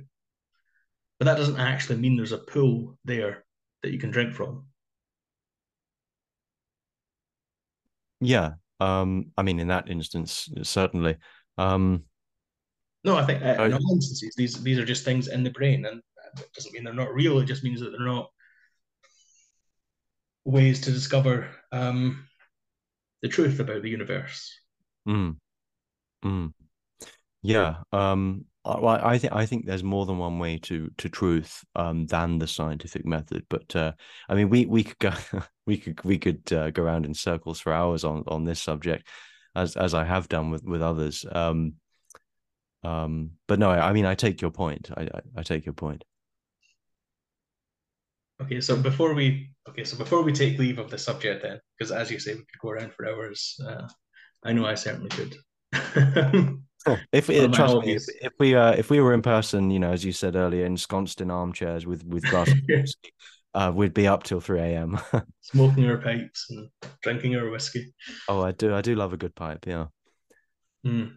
Well, actually, that's um, I mentioned it earlier. My friend, my Spanish friend, um, one of my favorite memories is sitting with him in a couple of chairs, uh, with our pipes. Um, and our drinks, just smoking and drinking and talking um, until the early hours, as there was a big party going on around us.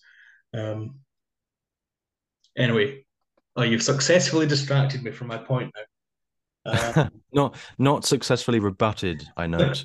but you, but okay, so so yeah, we'll take leave of this. Um, but just as one last thing, just to mm.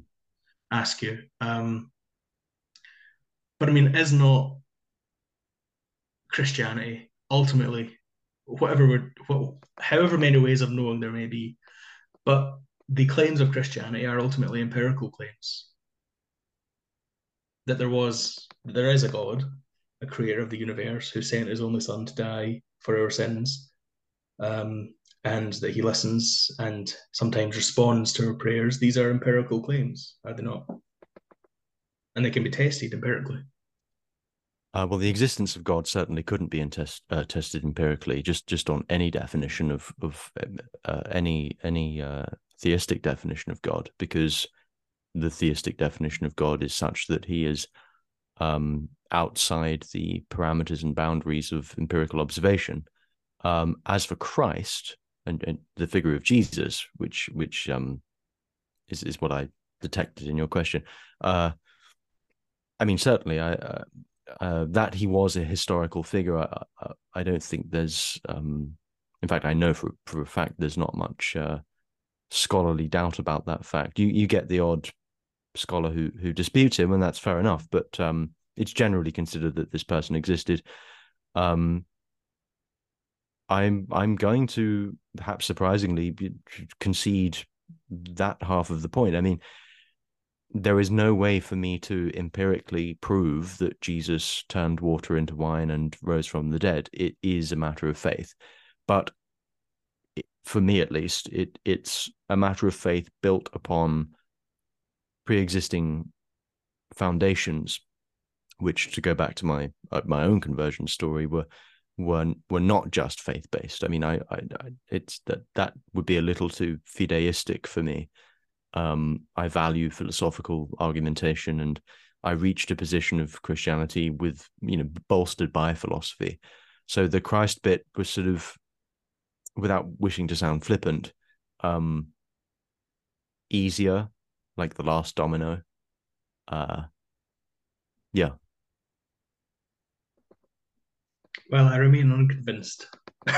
that's, that's fair enough. Um, it, but in a way, that's encouraging because if I if I suddenly found that I was just convincing in in this regard, um, I'd have to become a professional apologist like William Lane Craig, and uh, I don't much like William Lane Craig, so um, that's good to know.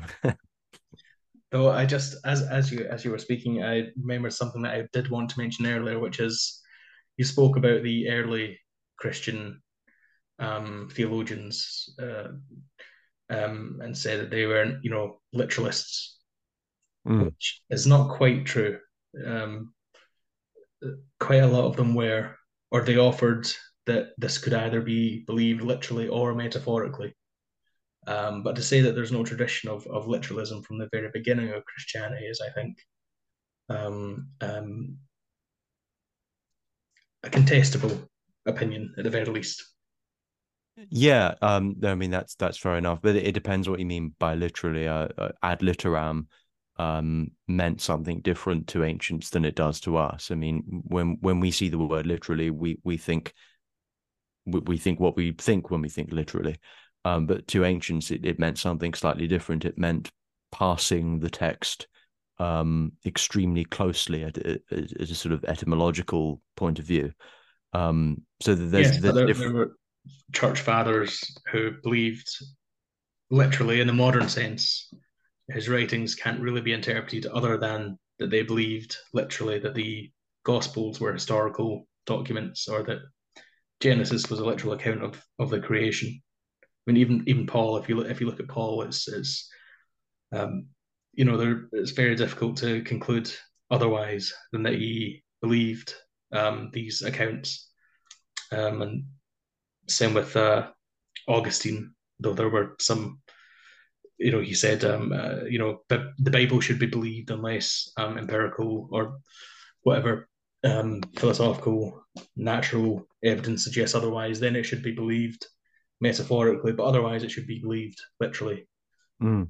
Well, he also was quite um, quite quite literal in his interpretations. Well, it, it was as he made room for metaphorical interpretations.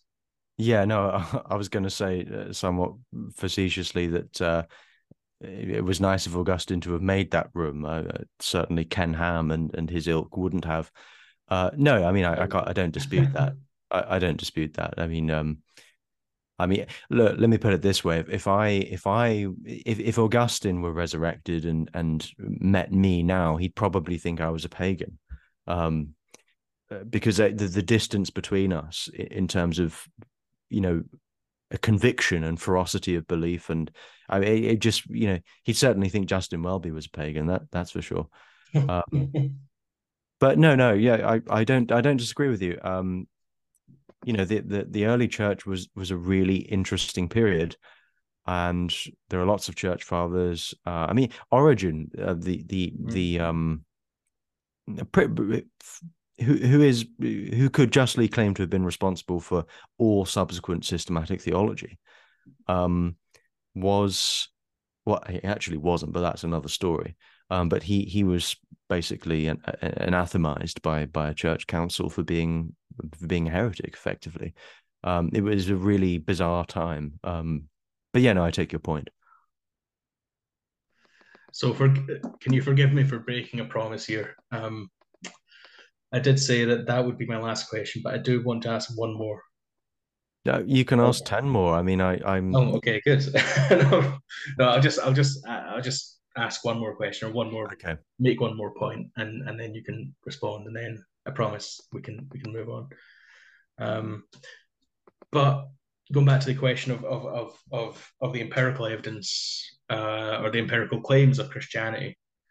um, doesn't Christianity rely upon the idea that a that there was an original Adam and Eve, quite literally, and b that this is the source of original sin. And if that is not true, if there were never an Adam and Eve, as all the evidence of evolutionary science tells us now, then Christianity is just the foundation of Christianity is, is completely undercut. Um, and there's this uh, pastor, former pastor, uh, called Mike Ouse, I think. And um, he said, uh, let me see if I, I, think I might have the quote here. Actually, I do have the quote here. Yeah. Um, yeah, he said, if there's no original ancestor who transmitted hereditary sin to the whole species, then there is no fall, no need for redemption, and Jesus' death as a sacrifice efficacious for the salvation of humanity is pointless, the whole raison d'etre for the Christian plan of salvation disappears. So, to put that um, at its briefest, um, if there was no Adam and Eve, as we know there wasn't, um, then what justification is there for Christianity? You're a really good uh, asker of questions, I have to say. much more prepared than than I am when I host. Um, my Christianity doesn't depend upon the belief in a historical existence of an Adam and an Eve, and um, oh God, I wish I I, sh- I, sh- I wish I had it to hand. Um, it may even have been Augustine, but it, it was certainly someone you know high up in the church in, in the early church um, who who more or less said the same thing. You know, I mean, there's a fantastic history of the Bible, um, which just came out. Uh, if, if if anyone just Google's like the history of the Bible, it will it will show up. It was recently published. I think it's Penguin. Um, you know, there's there's no doubt that the whoever wrote um, the Genesis narratives did not intend for it to be taken um, as what we would call literally. It, it was always meant to be um, metaphor. Um, my my own belief in original sin is simply that um, uh, something has uh, something is is dreadfully amiss with human nature. Uh, we we seem to be we seem to be uh, perversely distant from um, the source of our own being and, and the, the divine origin of, of of life in the universe um, and from our own nature actually because um you know with being human um comes a, a self-knowledge which is tormenting. Um, I mean that, that those are some of the more I suppose you could say theologically liberal ways in which I interpret the doctrine of original sin. Um I, I do I just I, myself don't have much um much uh I don't I don't talk I, I seldom have the opportunity to talk with Christians who really do believe in historical Adam and Eve um so I, I, I just find that I find that perspective difficult to inhabit. I, I, I don't think it um I don't think the lack of a historical Adam and Eve undermines the Christian faith. Okay. well, in the interest of of uh, saving time, I, I, you know that's I I'll let you have the last word on that subject. I know I know that was dissatisfactory, but uh, there we are. So um, to move on, what, what one thing I wanted to ask you about. Uh, well, actually, now now that well, actually, you know, what, I'm going to have one last comment. There's just something I wanted to nitpick with you. Go for it. About one of your recent articles, um, nothing buttery. Oh yes, yes, the the, um, the school of nothing buttery. I think you were rather unfair. Phrased by the way of Iain McGilchrist's. Oh, fellow fellow Scots, good. Well, I agree with it now. I've got no complaints now. No, um, no, you, you, you, yeah, I think you were rather unfair there to to uh, to Dawkins when you said something. Uh, some it was um, you know the, the the sort of selfish gene theory is is you know completely been rebutted and and forgotten by modern or current science. Um, I would recommend on that subject this book that I wrote about last year by J. Arvid Ågren.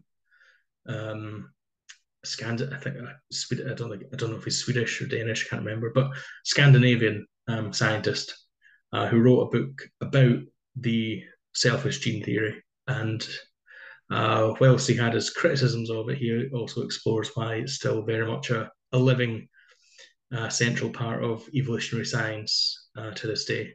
So um, I, don't, I don't mean to, I, you know, I don't, I don't mean to go into this, but I just wanted to to say that, and perhaps that makes me uh, a bit of a, a, Dawkins fanboy, just to just to get that out there. Um, but uh, no, I mean, um, Dawkins is, is a wonderful writer, and you know, my my main, as you probably have gathered from the preceding hour, uh, I am not cut out for um, apologetics, for for systematic philosophy. It's, it's just not my my mean.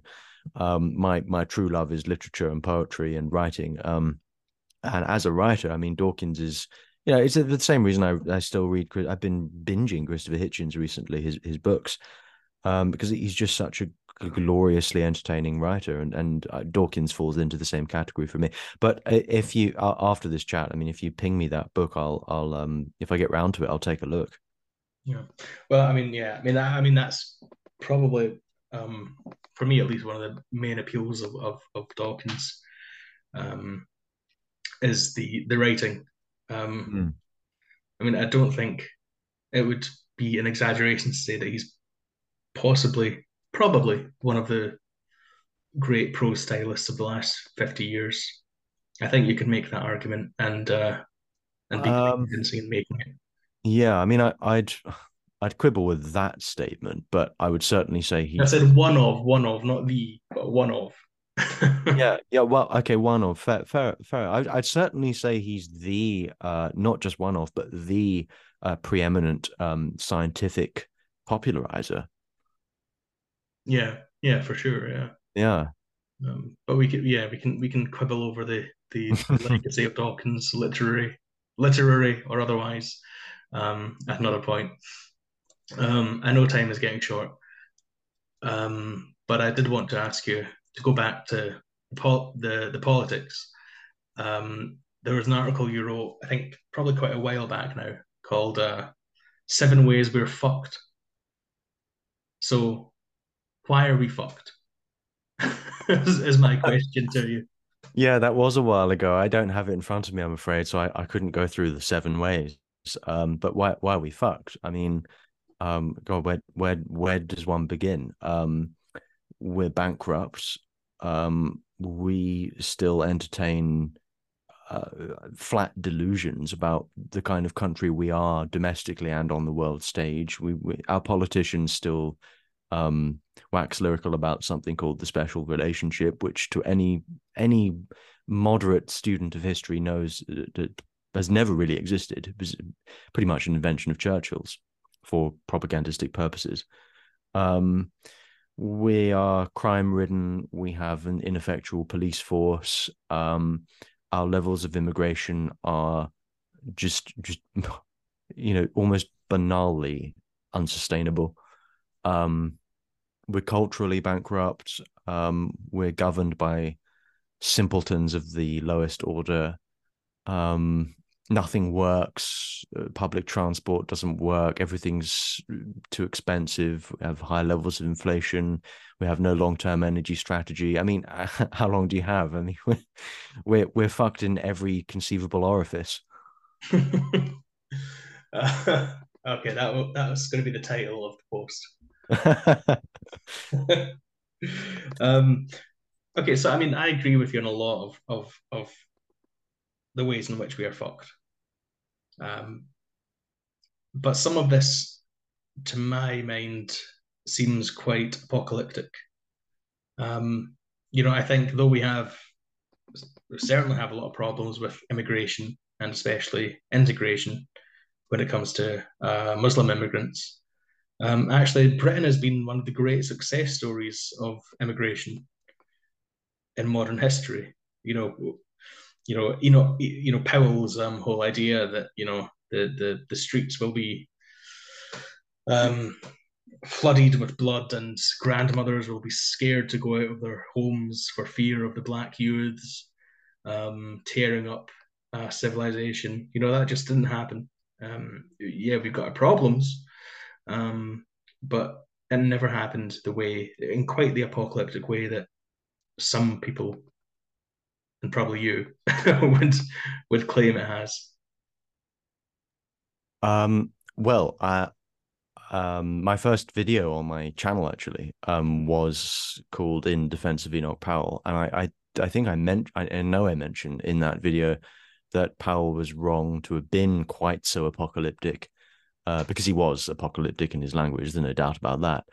Um, but I, I would dispute I would dispute that um, what you've just said. I mean, he, he was half right, wasn't he? I mean that the, in in inner city London, there are people who um, are afraid to go out because of the, the, the possibility of being, uh, you know, caught up in gang warfare or stabbed to death by black youths. I mean, you you remember the um, Mizzy phenomenon a, uh, a couple of months ago? Yeah, yeah, yeah. I mean, I just thought that was really um, indicative and and symbolic of of, of the larger of a larger phenomenon. Um, the reason that man in the video, whose home was effectively being invaded by this chap, uh, was was was so obviously scared in the footage, is because he didn't know whether this guy had a knife, and I just think if you if I don't want to. I don't want to say anything too controversial and get you cancelled or anything. But it, oh, if, don't, mind, don't mind me. I don't mind being cancelled. if if Mizzy if Mizzy had been white, right? If if Mizzy was just like a a bog standard, you know, um, roll up smoking. Not there's anything wrong with roll ups. I hasten to add, uh, white chav. You know, would he have been quite so um alarmed? Well, obviously, he would have been alarmed. There's a stranger in his home, but I think you, I, I, I, think anyone being honest with themselves would have to concede that the fact that Mizzy was black added to the the the the fraughtness of the situation. And I'm not I'm not racializing this. Uh, I hope. Um, I mean, I I I. I'm it a, does kind of sound like you are. Well, no, no, I'm. I'm it the, the the the racial component is entirely incidental. See, I mean, I'm a big fan of of Thomas Sowell. Um, and uh, Thomas Sowell. Uh, I can't remember in which it, it, might have been. What was it? Black Black Hillbillies and White Rednecks or something like that. He he wrote this book. Um, because the, the term redneck and uh, the term redneck actually comes from Scotland, um, for some vague historical reason I can't remember. But um, he he he has this uh, he, he paints this picture was basically in um I can't remember the the decades in question, but Chicago was was the place to be if you were black.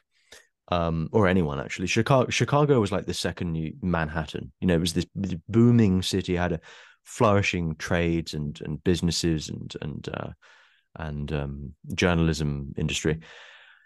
and for one reason or another, a, a whole bunch of Southern blacks um, emigrated sort of en masse um, within a very short period of time up into Chicago.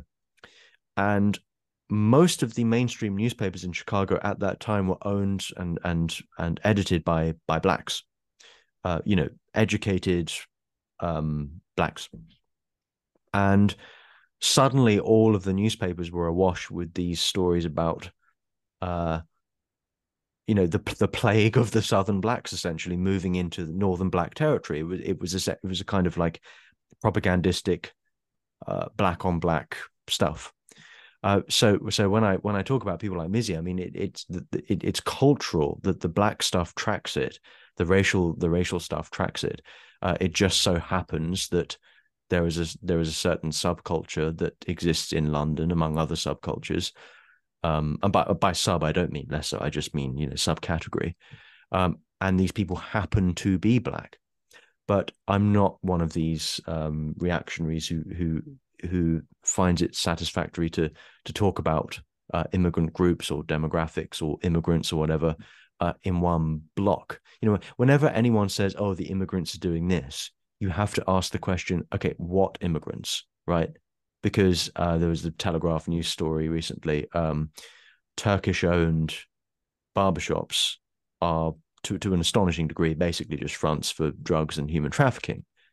Um, but that's the Turks, right? You can't lump them in with everyone else. You can't lump them in with Indians working on, you know, whatever London's equivalent of Silicon Valley is. You know, there are all sorts of um, distinctions and discriminations you need to make. And the genuine racist, as Christopher Hitchens made this point, the genuine racist is precisely the person who fails to discriminate because they lump everyone in of a certain skin color with with certain characteristics.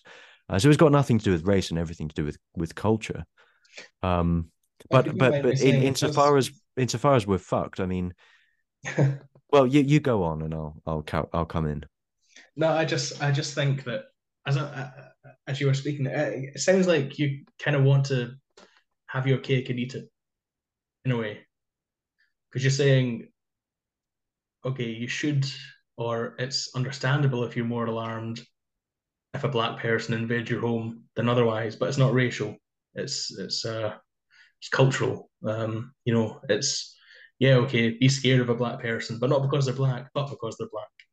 Okay, well, what I mean by that is suppose over or whatever the statistic is, um, I could pull it up, but suppose uh, the vast majority of knife crime in London were committed by whites.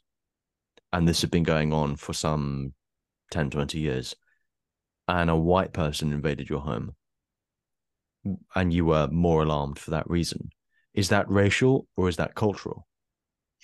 Well, I think that would also be racial, and it would also be wrong. I mean, I mean, in terms of invading your home, yeah, I mean, you should be scared of whoever invades your home. but um, yeah, no, certainly. But um, but no, I mean, I I can't see myself um saying, you know, being on the streets in a city uh, where the majority of crime, knife crime, or any other kind of crime is carried out by a certain demographic.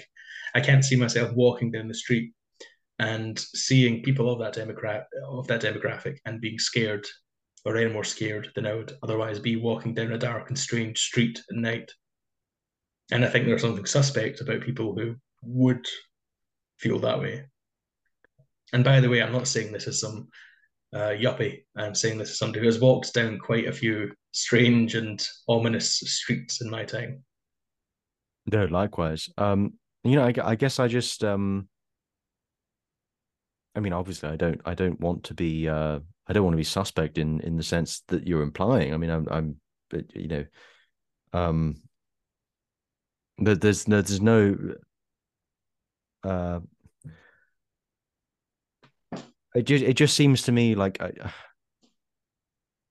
un uncontroversial that if if you if you know and you sense that that that that a certain kind of crime is being committed by a certain ethnic group the fact that you'd be more scared in certain situations you know dangerous situations in the company of that ethnic group i don't i don't see logically how that has to do with any inherent racial bias you know racism in other words I don't because to be racist, and you know, here I, I, I assume I'm on common ground with you against progressive, you know, wokeist types. I mean, I was brought up to believe that racism essentially was the belief that being of a certain skin color made you inferior to other people of a different skin color. That that was the definition of racism with which I was brought up, and and uh, was quite rightly made to to believe that that was that was abhorrent. Um, all you're doing though is is making a a perfectly rational in in the context uh, connection between appearance and behavior. You're you're not making any larger comment about the inherent moral um, qualities um, or moral standing of that ethnicity. It's it's like um, you know, um, say you live in a small town and sixty percent of knife crime is committed by people wearing hoodies.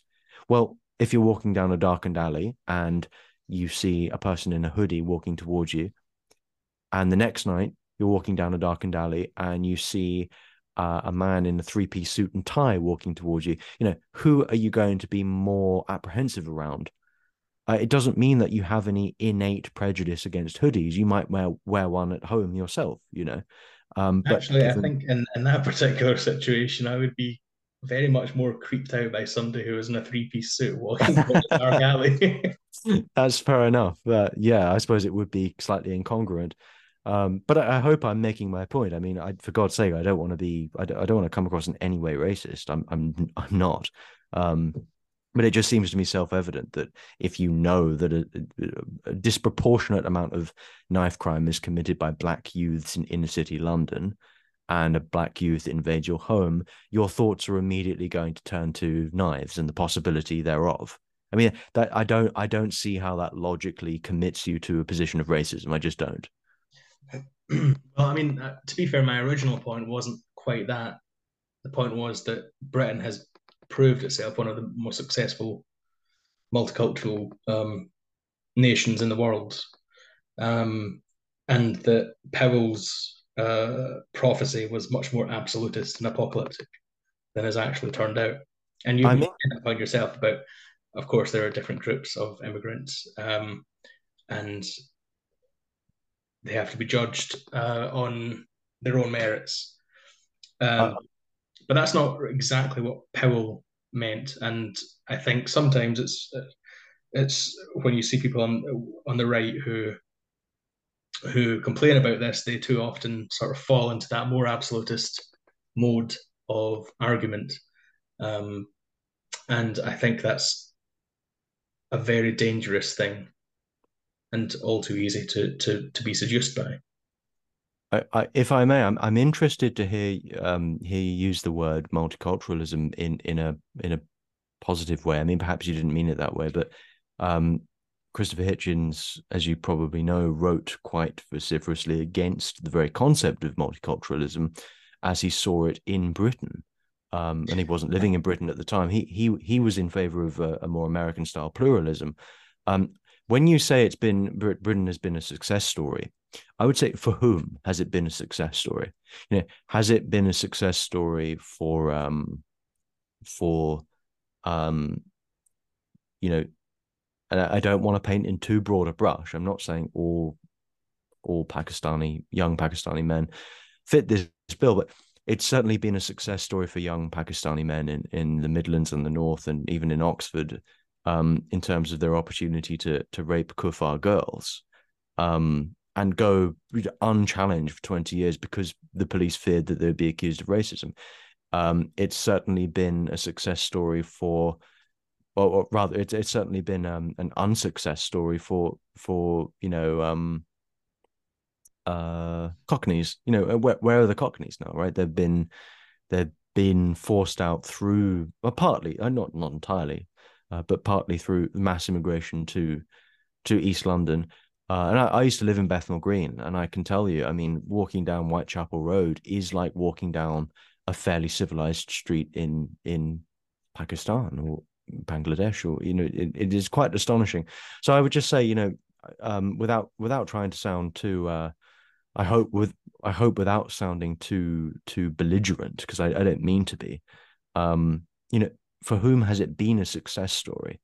Um, I don't think there can be any doubt that one of the reasons people of our generation find it quite so difficult to get on the property ladder and obtain doctor's appointments and so on has been due to mass immigration. So I, I what I suppose what I'm saying is we we do need to make a distinction between a healthy immigration system, which I'm all in favor of. My mother's an immigrant. I have plenty of immigrant friends and acquaintances.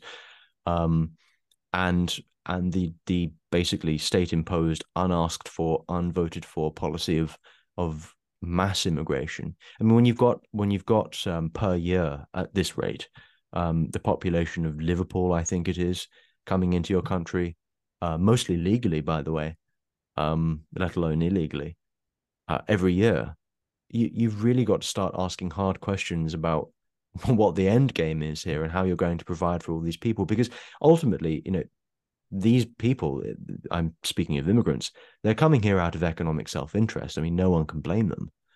Um, but to, to, just quickly go back to one of the ways in which we're fucked i i, I saw this interesting anecdote on twitter a few months ago where uh, this indian chap living in britain his grandfather who was living in india um, messaged him and and said, I am thinking about coming to, to Britain, you know, start a business maybe or retire there or whatever.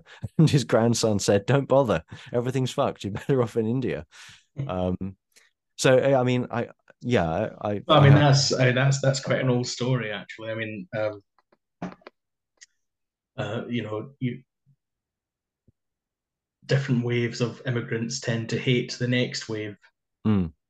You know, Asian immigrants, uh, turned their noses up at the Caribbean and black immigrants. Um, so that's not exactly a new thing. That's uh, seems to be a, a, pretty common thing, um, which doesn't necessarily tell us much about the actual state of affairs. Um, but to, on your point about multiculturalism, yeah, I, I use multiculturalism in a in a in a slightly different sense. I, I mean it as well. Essentially, I kind of mean it as pluralism.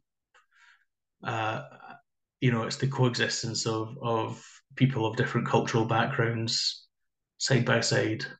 Uh, uh, but what I don't mean by that is that every culture has to be um, appeased, uh, whatever their values. You know, I don't think that means that we should have Sharia courts uh, or segregation uh, in mosques or any of the rest of it.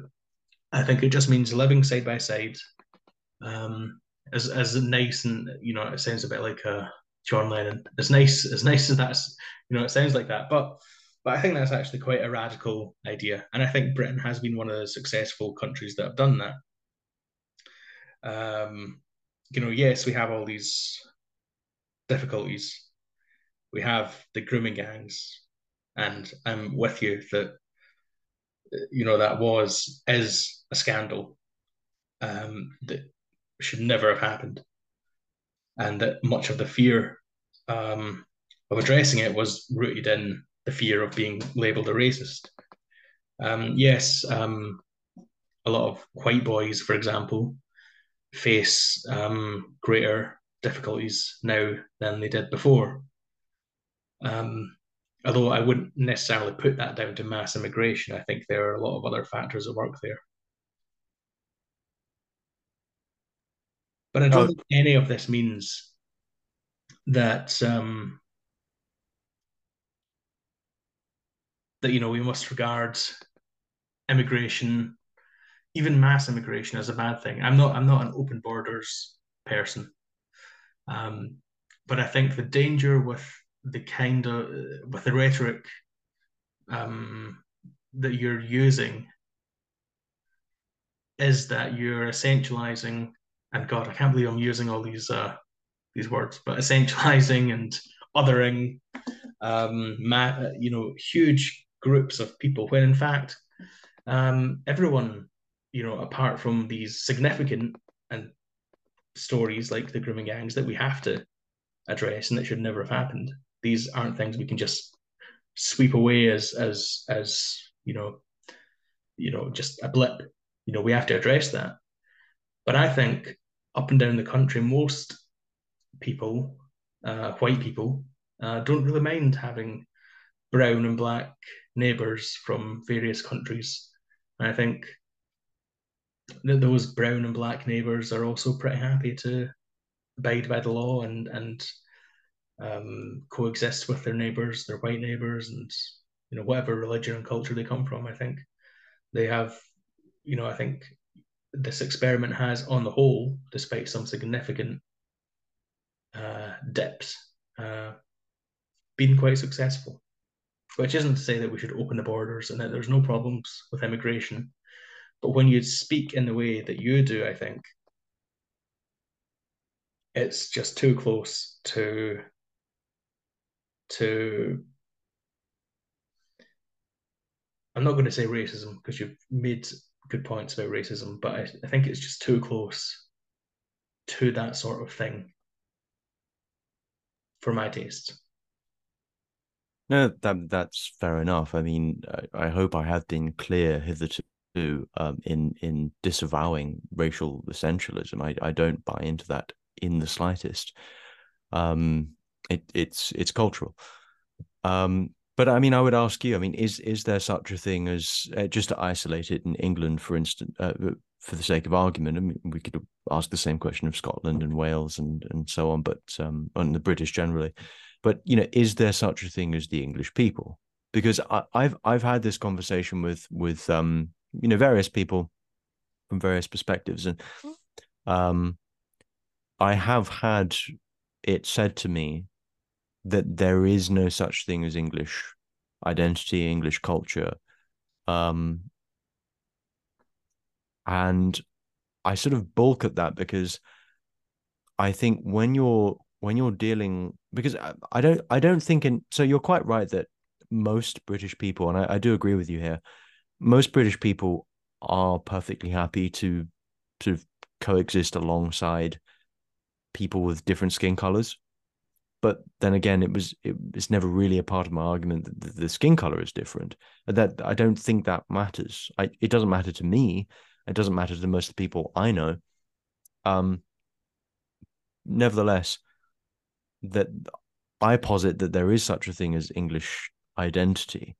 And when you're dealing with the sheer scale and speed of mass immigration that this country has experienced um, I don't think enough people quite comprehend the radicalness of that. I mean, you, you must be aware that uh, it, a common sort of tactic on, on the left is to say, well, you know, what about the Huguenots and, and all this kind of thing. Um, but the Huguenots were, they numbered about 50,000 over the course of what, 20, 30 years, if not longer. Um, and we're, we're getting like, you know, give or take um, uh, net about a million people a year now under a conservative government, no less. And I, I just think at that point, all all questions of identity actually can be suspended. Um, you're dealing with a with a question of, of pure practicality. You know, what are you going to do with that amount of demand and diminishing supply, diminishing housing supply, healthcare supply, and all the rest of it? I mean that that's that's the um, that's the question that really concerns me um you know just uh, I, I, think I, sorry go on. No I, th- I, think i think that's a fair fair point. Um though i'm just not convinced that it's as huge a problem as is often made out. Mm. it's not as apocalyptic as is often made out and it can be a very convenient distraction from some much deeper problems. Um but I, well, want, I want to ask um, you more. Oh, sorry, go on. Oh no, I was just going to say I I don't like um I don't like people whose ostensible raison d'être is hammering on about immigration. Um, but I would say that you can't begin to address some of the deeper issues to which I believe you're averring unless you you you know nip that in in the bud. Um, but the problem is the Overton window has moved too far. Um, whether I, I, don't want to say to the left because I, I, think the left right spectrum is is largely defunct at this point, but the Overton window has, has moved too far in whatever direction to begin to address it. I mean, if a mainstream politician were to stand up now and say, um, "Hey, I think we should repatriate all illegal immigrants and reduce immigration to the tens of thousands per year, which is what um, you know Enoch Powell was going on about back in the seventies and eighties. Um, he that person might well get um, a plurality of support from from the British people, and I, I, believe they would actually, given the polls, but they would never make it in um, in mainstream politics. They they wouldn't they wouldn't be in any of the main parties. They'd be yeeted as soon as they said it. And mm-hmm. the, the tragedy of that is that that should be a fairly uncontroversial opinion. It shouldn't have to be associated with unsavory elements of the far right or racism or, or, or, all of which I completely disavow. It shouldn't have to be associated with that, but unfortunately, in the minds of many people, it is, and and that's the that's the stalemate that we're in. I think. Well, I mean, I, I do uh, somewhat disagree there. I wouldn't necessarily say that that should be a non-controversial position. Uh, and uh, to to add to what I said earlier, I, uh, you know, when I when I say Britain's been a success story in terms of immigration, I don't just mean that um, that you know it's happened and it's here and it's a fact. I think most people in Britain embrace that as a fact and enjoy it, and everyone's quite happy with it to a certain extent. And you know that's quite a rare thing in history. It's you know these a lot of disparate groups coming together and living, jostling side by side, and for the most part, doing so peacefully and coming under the same uh, regime of law and culture, even as they also have their differences. I think that's why Britain has had success, and in particular, London has had great success. Uh, that's why I say that. Um, but let, let me ask a, a more fundamental question then uh, I don't I don't know if you've seen the there's a clip that has gone around quite a lot of times and which just popped up recently for me of uh, Mehdi Hasan speaking to the economist whose name I can't remember. Uh, um, God, what was his name? Okay, I can't remember the name, but the point was, I mean, Mehdi Hasan asks this guy, I, I have my disagreements, quite a lot of them, with Mehdi Hasan. um, asks this guy, like, what, what is the definition of an indigenous Britain? And that's a question, a, a much more fundamental question beyond current concerns about immigration that I would that I would like to ask you. Um. Oh, blimey. Um. I, I couldn't give you a dictionary definition. Um, and in, in indigenous Britain, well, obviously, I mean, the, the standard left wing approach is to say there is no such thing at all because um, the peoples of Britain have always been um, from disparate lands. And I think there's com- obviously complete truth to that. I mean, my my my own surname is um, is Norse, um, which means I suppose that my Viking ancestors, you know, uh, had their way with with a few Saxon women. Um, but I suppose I, I, the definition I would give is, um, you know, someone who who uh, someone whose ancestry and ethnicity um, and and culture uh, can be can be traced back, you know, a good a good thousand years. Some someone who someone whose uh, genealogy is very much belongs to this land. Um, but I, I do somewhat resent. I, am not saying this of you, by the way, uh, but I, just in general, I do somewhat resent the, the the extent to which this question is posed to to Britons and not say, um, you know, uh, uh, native, um, you know, New Zealand, uh, what are they, Polynesians or, or um, any, basically any other uh, ethnic group in the world um, who who claim a particular uh, geography uh, as their own. Uh, it always seems to be asked of Britons, but no, I mean, I, I don't think you need to be too um, absolutist about it. I mean, there's no doubt that Britons hail from different stock. Our language is a miscegenate language, um, and it reflects the the various uh, gene pools and immigrations that have that have gone into it. Um, but I don't think that means that there's no such thing as an indigenous Brit um, at all. Um, yeah. But of course, it depends how you define indigenous. Yeah. As yeah. you say, you, you point out the, the Polynesians and the or the Maori and, and, and Native Americans and you know certainly I think um, a lot of those um, identities are based in absurd myths um, you know, the Native Americans have been here for all time, all that sort of thing. But all that says is that any idea of an indigenous anything is is contingent upon certain historical and social ideas. And in the case of Britain, um, and this that was his name, Paul Collier was the name of this economist that Mehdi Hasan spoke to. Um, Paul Collier wrote in a book, and, and this guy's a, you know a professor of economics, a very respected scholar, wrote that you know the 2011 census had shown that Britons were now a minority in their capital city, and Hasan does a very good job of trying to tease out what exactly Collier means by indigenous. And Collier gives quite a lot of definitions, um, ultimately rendering the whole idea that Britons have become a minority in London um, completely incoherent. Because if you define indigenous Britons as people who are born here,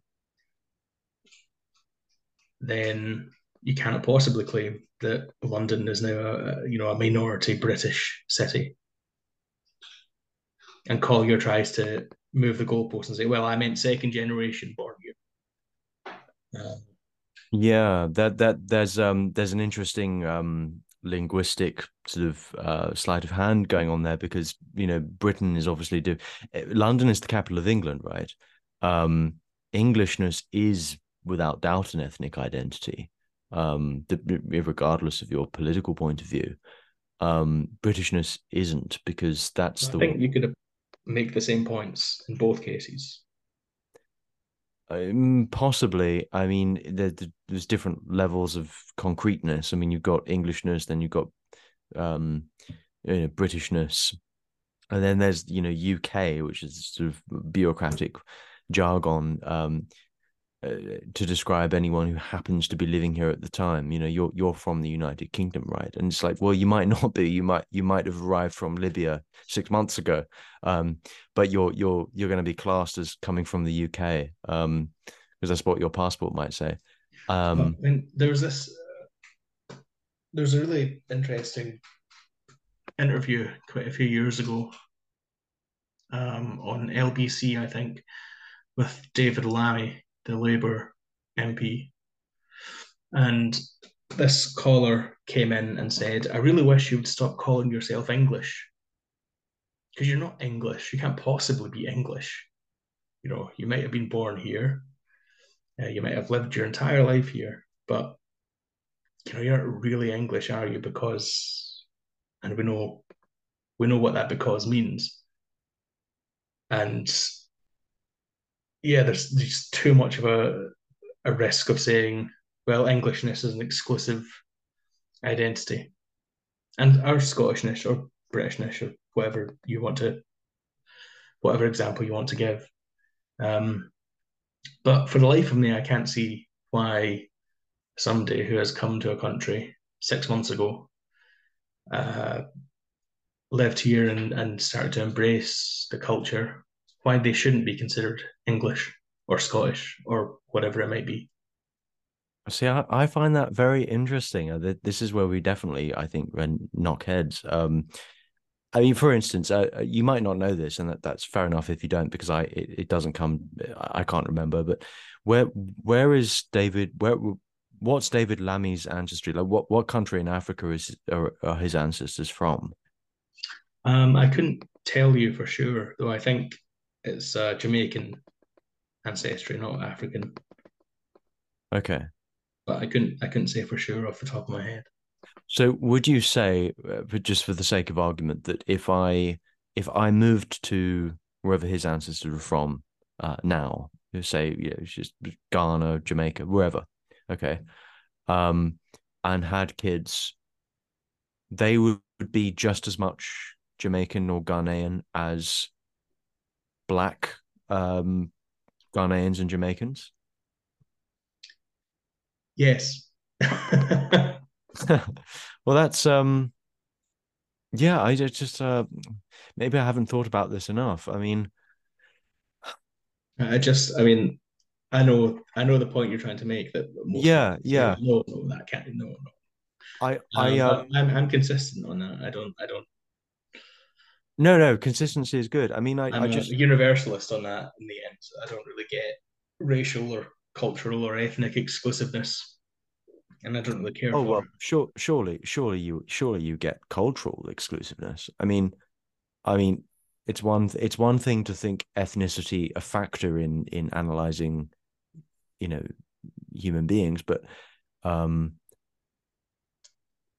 you, you surely you've got to be committed to to the cultural um well, it depends how you define homogeneity to, to some extent. I mean, because otherwise, all you've got really is a landmass, uh, not a country. You've you just got a, a an economic zone of people who you know are completely different from one another, but they they just happen to live in the same place.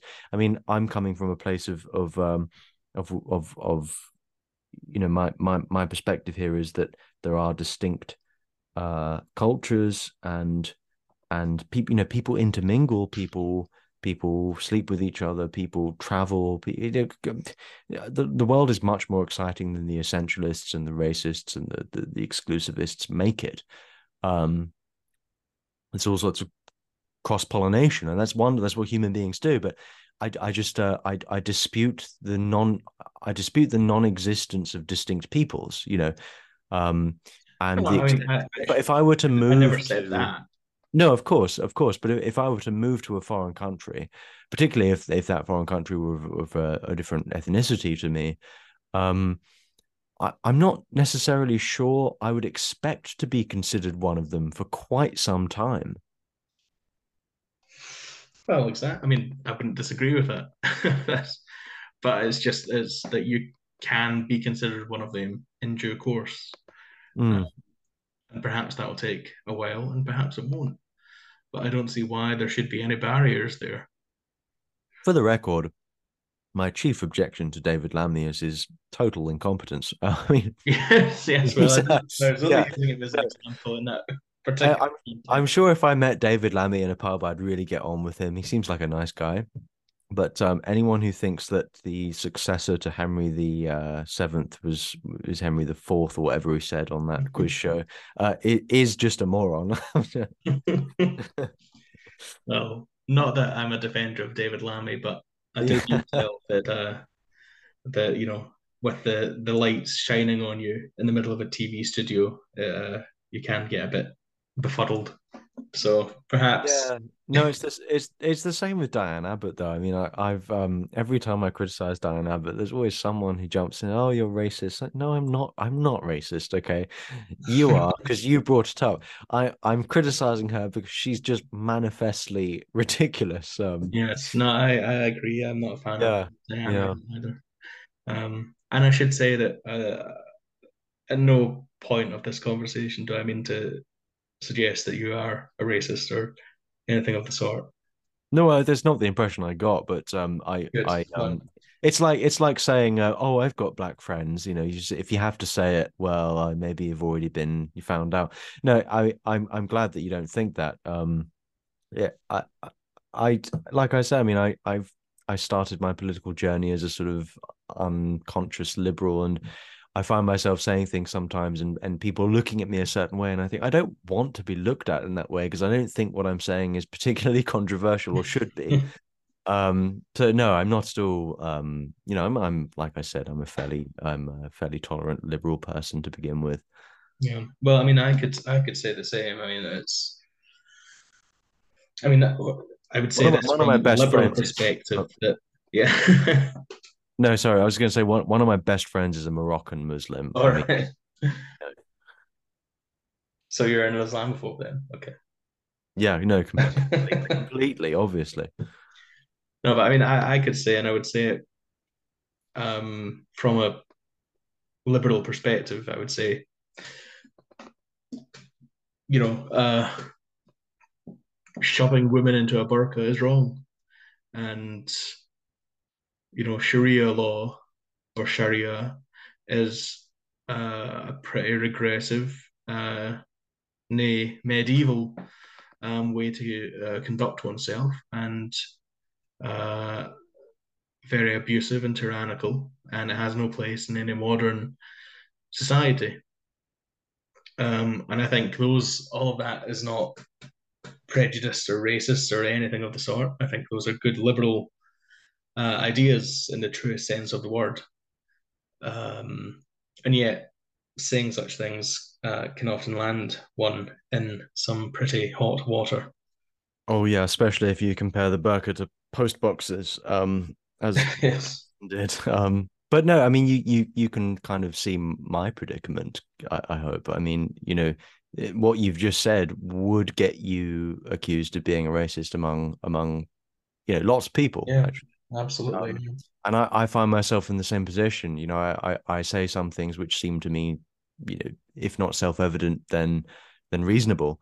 Um, and the accusations start flooding in. I just think I, I get kind of paranoid sometimes. I think, am I, am I, uh, you know, that old uh, Mitchell and Webb sketch? You know, am I the bad guy?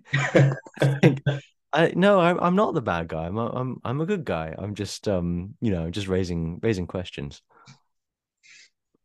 Though I do think, um, and I don't think we can get into this now, but I do think Scruton.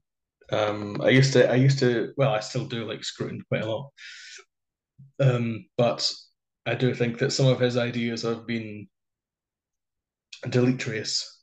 Uh, you know, some of it, uh, you know, even though Hitchens apologized for calling him a kind of blood and soil conservative, I think his legacy has been somewhat blood and soil. Um, it's been a great influence for for um, for Orban, um, you know, who Scruton essentially bent the knee to.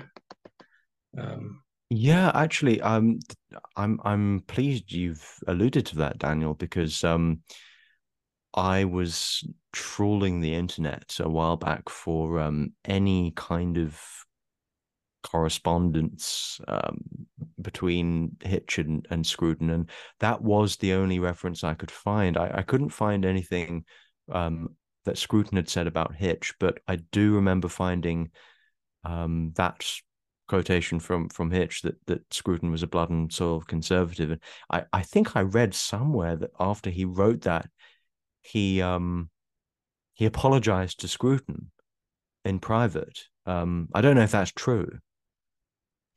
Yes, well, I should say that. Um, I mean, I couldn't give you the reference right now off the top of my head, um, but I did know that before. But I was reminded of it when I read um, your one of your articles where you mentioned that. So Hmm. I'm pretty sure it's true um, because, as I said, I knew it before reading your reference to it. So I'm sure there's a basis to that. Yeah, I'd read it somewhere. I should have footnoted it. Um, though, I mean, did you ever see that debate that um, it was Hitchens, Dawkins, and Grayling against Scruton and a couple of others who who aren't really important. Some rabbi, Julian Neuberger, I think, and some other religious person. Um, it's quite a fun debate to watch. Um, and I think I could say without being too partisan, I think that was probably not Scruton's finest hour. I think he was kind of outdone in that debate. Oh, But was. Yeah, yeah, no, he definitely worth was. a watch if you haven't seen it, which you probably have. I have, yeah. No, it, it, it, you're quite right. He, um, I mean, Scruton's. Um, I, I've, I know two people who who knew Scruton, and they both said that he was a bit of an odd fish, maybe a little bit on the spectrum, even. Um, mm. You know, yes, I get, get yeah. yeah, to to get him at his best, you needed to be there in the room with him. Uh, he wasn't good at uh, the public stuff like um, Hitch was. I do like your um, article about uh, Bohemian conservatives.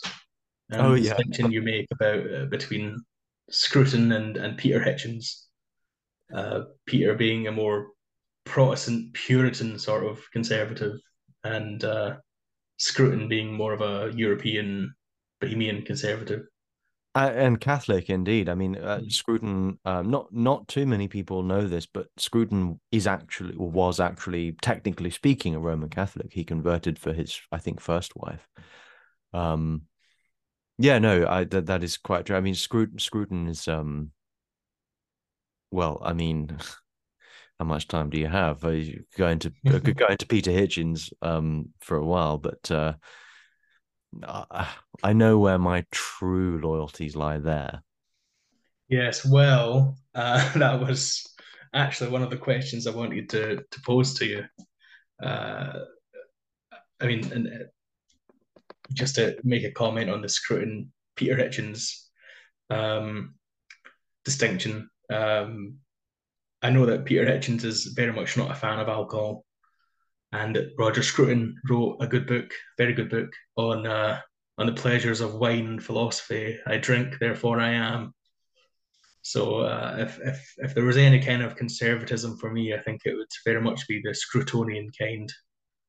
Um, but uh, but I think it's a good distinction actually. I mean, I think ultimately all political distinctions, modern political distinctions, come down to Burke versus Paine, and that conflict is echoed in C Hitch versus P Hitch or Fitch, as I say to distinguish them.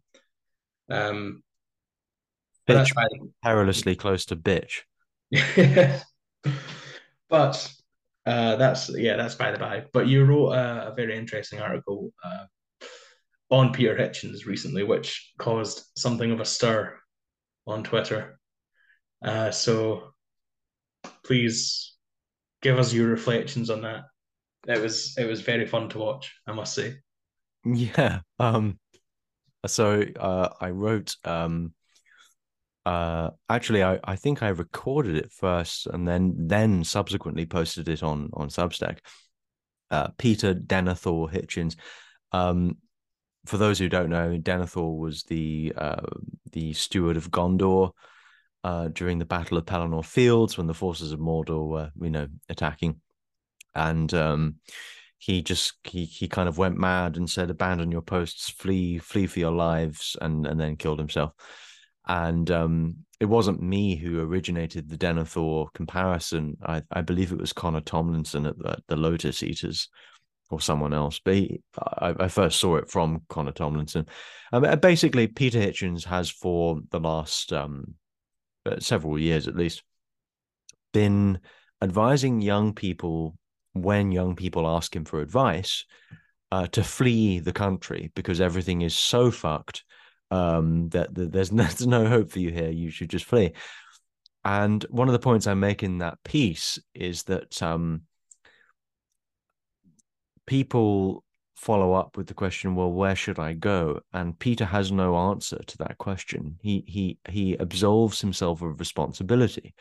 And I thought that just wasn't good enough. You know, if you're if you're going if if you're going to advise people to flee your own country, uh, something which, by the way, Peter never did himself, which I think is suggestive, um, you ought to have some inkling of where they should go because again, one of the points I make in the piece, and the point other people have made before me, is many of the problems uh, Peter outlines um, exist in other countries as well. Um, you know, he's not he's not implying that people should flee Britain for Somalia, for instance. Um, the implication is that they should flee it for some other advanced Western or English speaking country. You know, Australia, America, or if not English speaking than than Holland or France or whatever. But you know, again, you've you've got all these um, problems of globalism exist in all, all these countries. Um, so I, I, I just got tired of hearing this advice um, to the point where I felt motivated to to to criticize it, and I posted it on Twitter. Um, and within minutes, I found myself under attack from from Peter Hitchens, um, who who probably was under um, he, he couldn't have known that I'd actually met him before because obviously I'm pseudonymous on the internet, but uh, I just found myself on. I, I got oh, like ten notifications in ten minutes um, with Peter just picking apart the, this piece. Um, I, I think his main criticism was that I had accused him of being cowardly, and I can see why you would get that impression. I could have put it more accurately, to be fair. Um, but that wasn't what I was saying. I was saying that his advice was cowardly, not not him. So anyway, I, I hashed it out on on Twitter with Peter Hitchens. Um, and, and, I was kind of amused by it, um, as well as depressed actually, because you know I, Peter Hitchens is one of the few journalists I will regularly read, uh, because I, I do think that what he has to say is worth hearing. Um, he was one of the few, if if not for a while, the only journalist um, against lockdowns, which I, I think of, you know, it's fair to say that they've been found to be wanting that lockdown tactic. Um, but it, it was depressing because I, I I kind of admired him, and it was you know being attacked by someone you admire is never a pleasant experience. But I think I held my own. I don't know, uh, but yeah, no, it was an altogether interesting um, interesting experience. No, as I said, it was it was quite fun to watch. Um, well, the, the, the, other thing, actually, I, sorry, I was I was going to no, no, go on, go on. is is that he he he doesn't follow anyone on Twitter, so mm-hmm. um he what what what this basically means is that he go he he he googles in Twitter his own name basically that's the only way he could find out so it's kind of it's it's kind of sad in a way but there we are yeah i think he's admitted to that before oh, has he? he i think he regularly does that and picks fights with people on twitter there we are well it did me which is why i've i've chosen never to to to to use his name in a tweet it's not that I don't mind the argument, but I'm just I just can't be bothered with with going round forever and ever with Peter Hitchens on a merry-go-round. Well, it will get you more views. That's the the and reads. that, that that's just the one boon from from it. Well, I did. I sent um, uh, your piece on Peter Hitchens, and I, I always feel strange because whenever Christopher and Peter come up in conversation, one only can only differentiate them by their first names, which is slightly strange. Um, so I sent Peter's piece, um, no, your piece, sorry, on Peter, uh, to my friend who I mentioned earlier, who uh, is is an evolutionary biologist and and now very much a conservative, having once been a communist and nationalist, and uh, uh also the person who introduced me to to Dawkins and atheism, and he's still an atheist, but he's very much a conservative sort of Christian uh, atheist. Um, and he has um, he sent me back a, a, big long message disagreeing with you about Peter Hitchens, which uh, we shan't get into here. As I said, I'm I'm an outsider in this debate. I don't have a dog in the fight, um, but I'll send that to you afterwards. You might be interested to read it. Yeah, no, no, please do. Um, um, if he if he's a Burkean conservative, then I, would be interested to know his perspective. Yes, no, he's a he's a good guy. I've looked up to him a lot. Um, he's, I mean, I've known him since since high school. Um, probably the smartest person I know. Um, probably shouldn't be so moist publicly, but uh, but here I am. Oh, don't worry, I'm I'm frequently moist, as you say. a horrible word. Yes. So, um, well, I did kind of want to go into your um, article that you just posted today about Douglas Murray. Um, oh yeah, I was on. I was wondering if you'd see that in time. Actually, I, I have to confess, um, I I uh, a Sunday is generally the better day on the weekend to post Substack things. But um, I posted that because I thought there's the odd chance he might see it before the conversation. So do go on. no, I yeah, I always look at the notifications. I'm a slave to my phone in that way. Uh, but yeah, no, it was a good piece. Um, I think you made a lot of good points. Uh, I'm not really sure where I stand on on Murray these days. Uh, I think actually, I probably from a different perspective. I think he started out quite well, but perhaps now is slightly tiresome.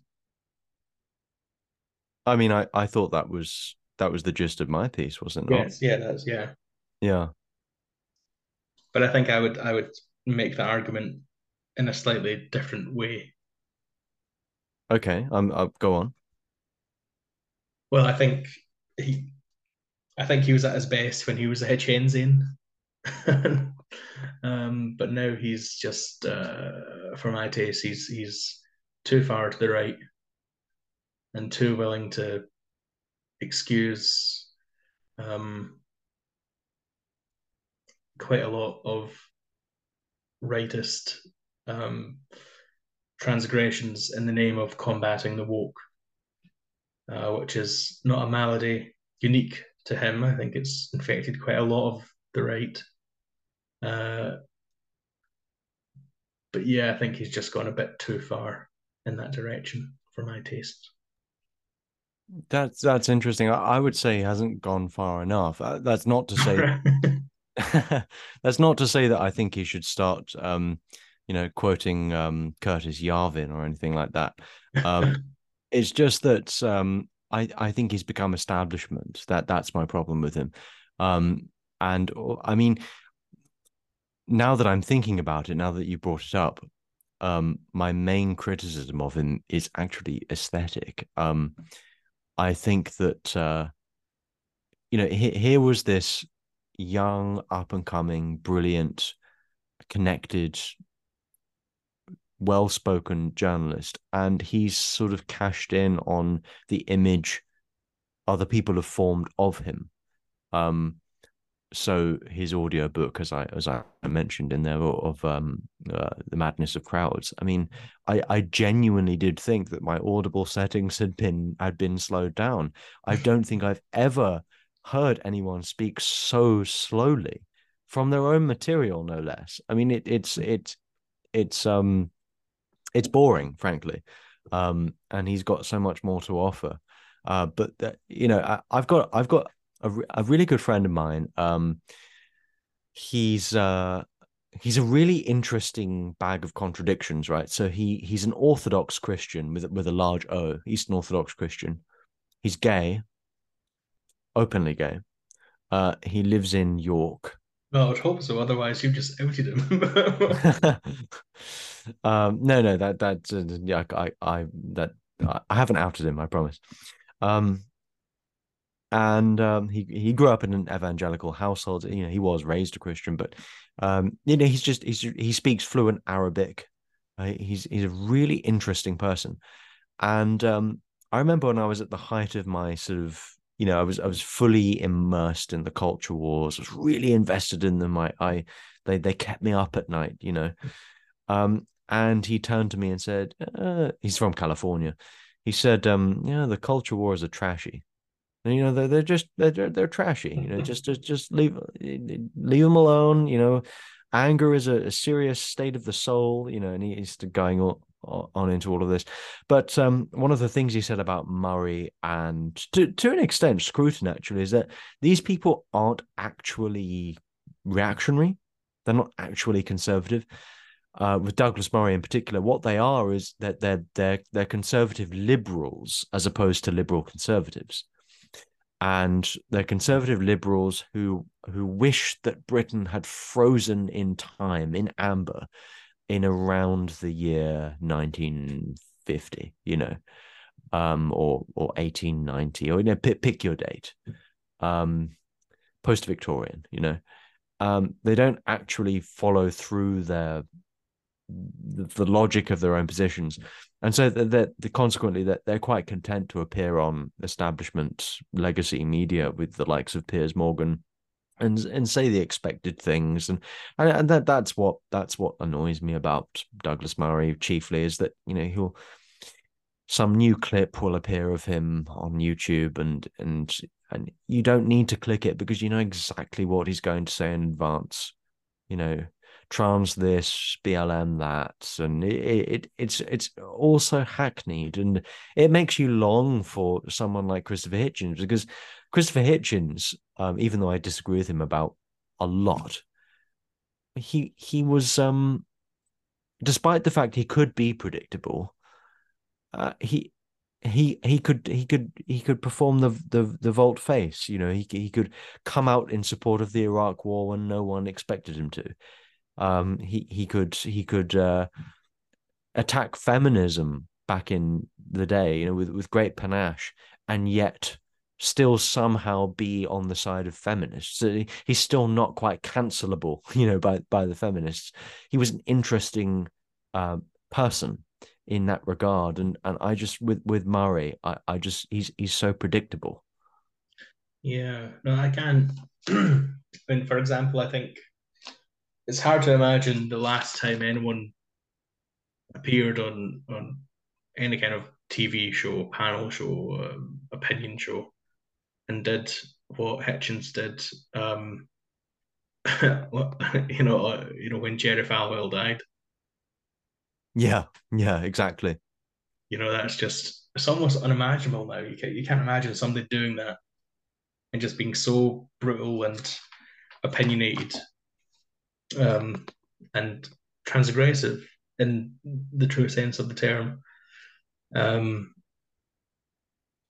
and well, yeah, I think Murray is probably just yeah he's just conti- sticks with the same shtick, as it were. So, so one one question I have for you, Daniel, if if I may, is um one of the points I ha- I had in the um the, the piece on on Douglas Murray was that his his plummy accent works in his favor.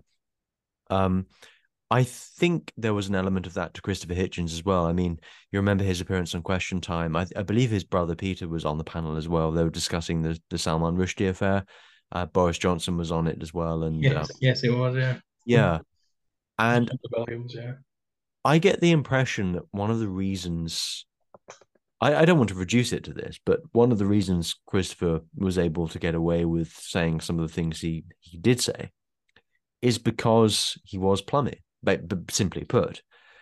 Do you think there's a class element to this as well? Because I, I think there is. Um, uh, I say in my piece on, on you know the, the strange death of Douglas Murray, you know, if you if you actually listen to what Douglas Murray is saying in any given clip recently, that is, uh, he's not actually saying anything much that anyone else could say, but because he said it in this you know incredibly educated way, um, suddenly you're, you're supposed to take it as profound.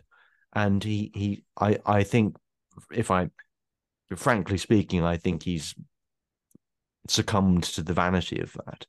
Uh, but do you think there's a class element there?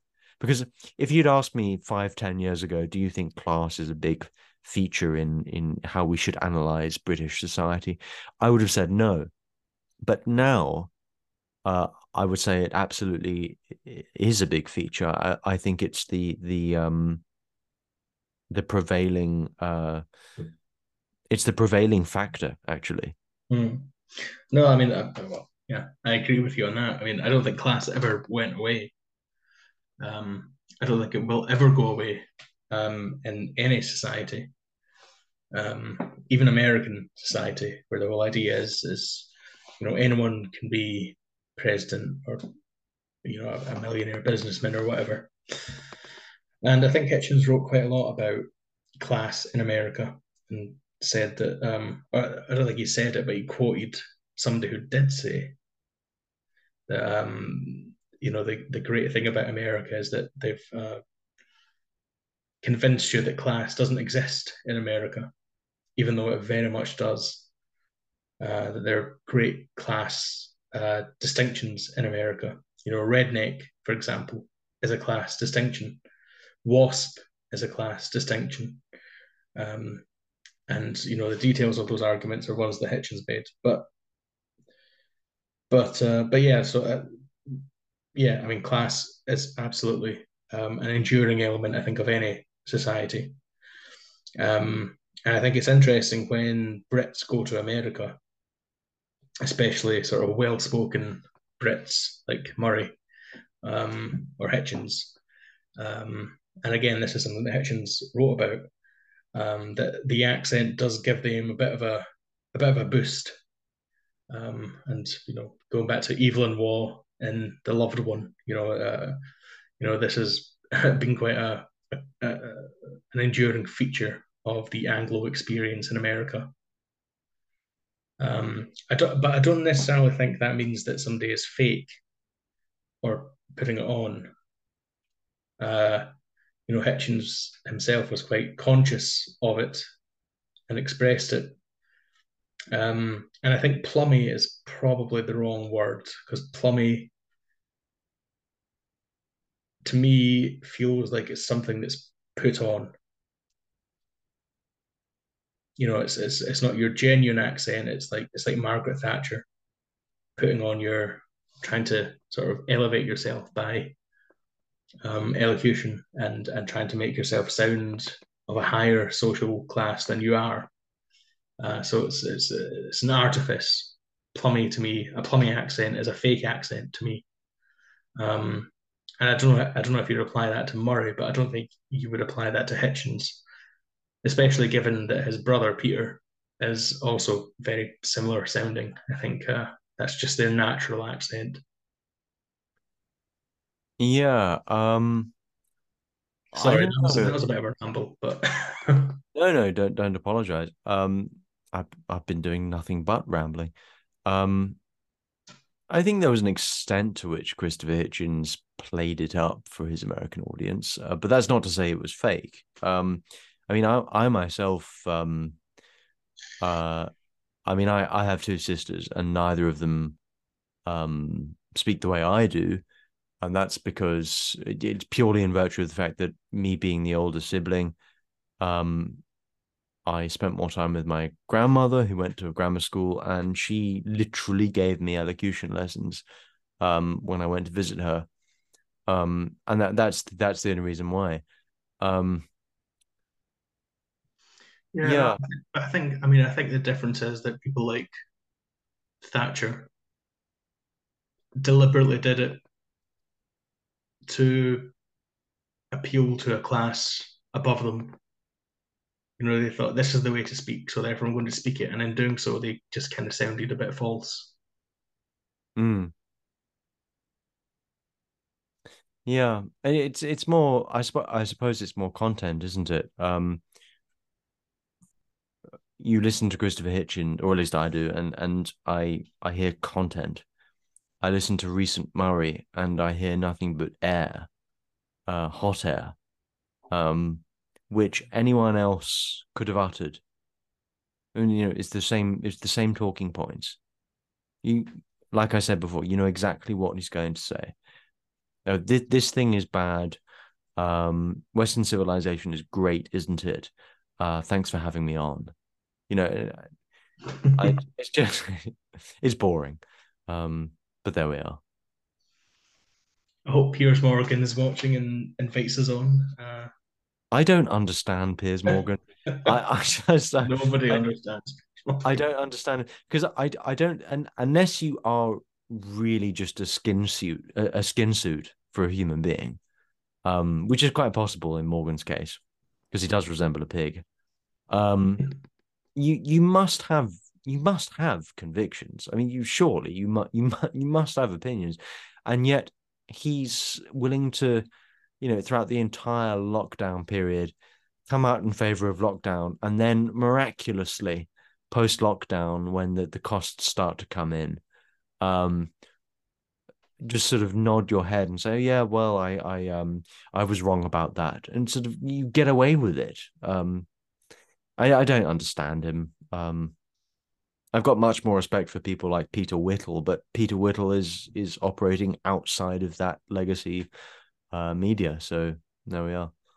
Yeah, no, I did. Um, actually, I, I, I met Peter Whittle once. Oh, did you? And I was. Um, I, I, I think I think he's rather handsome. He is quite handsome. Yeah. I didn't know he was gay actually until I looked him up afterwards, but. Um, anyway, yeah, sorry, oh, got got distracted there. Uh, um, yeah, no, yeah, I met him a couple of years ago, maybe, um, at the Battle of Ideas festival in London, um, and he was like on a panel, and I was um, helping out volunteering, so I had to like sort his microphone. Um, but yeah, good guy. Sorry, you've just completely distracted me with that handsome guy.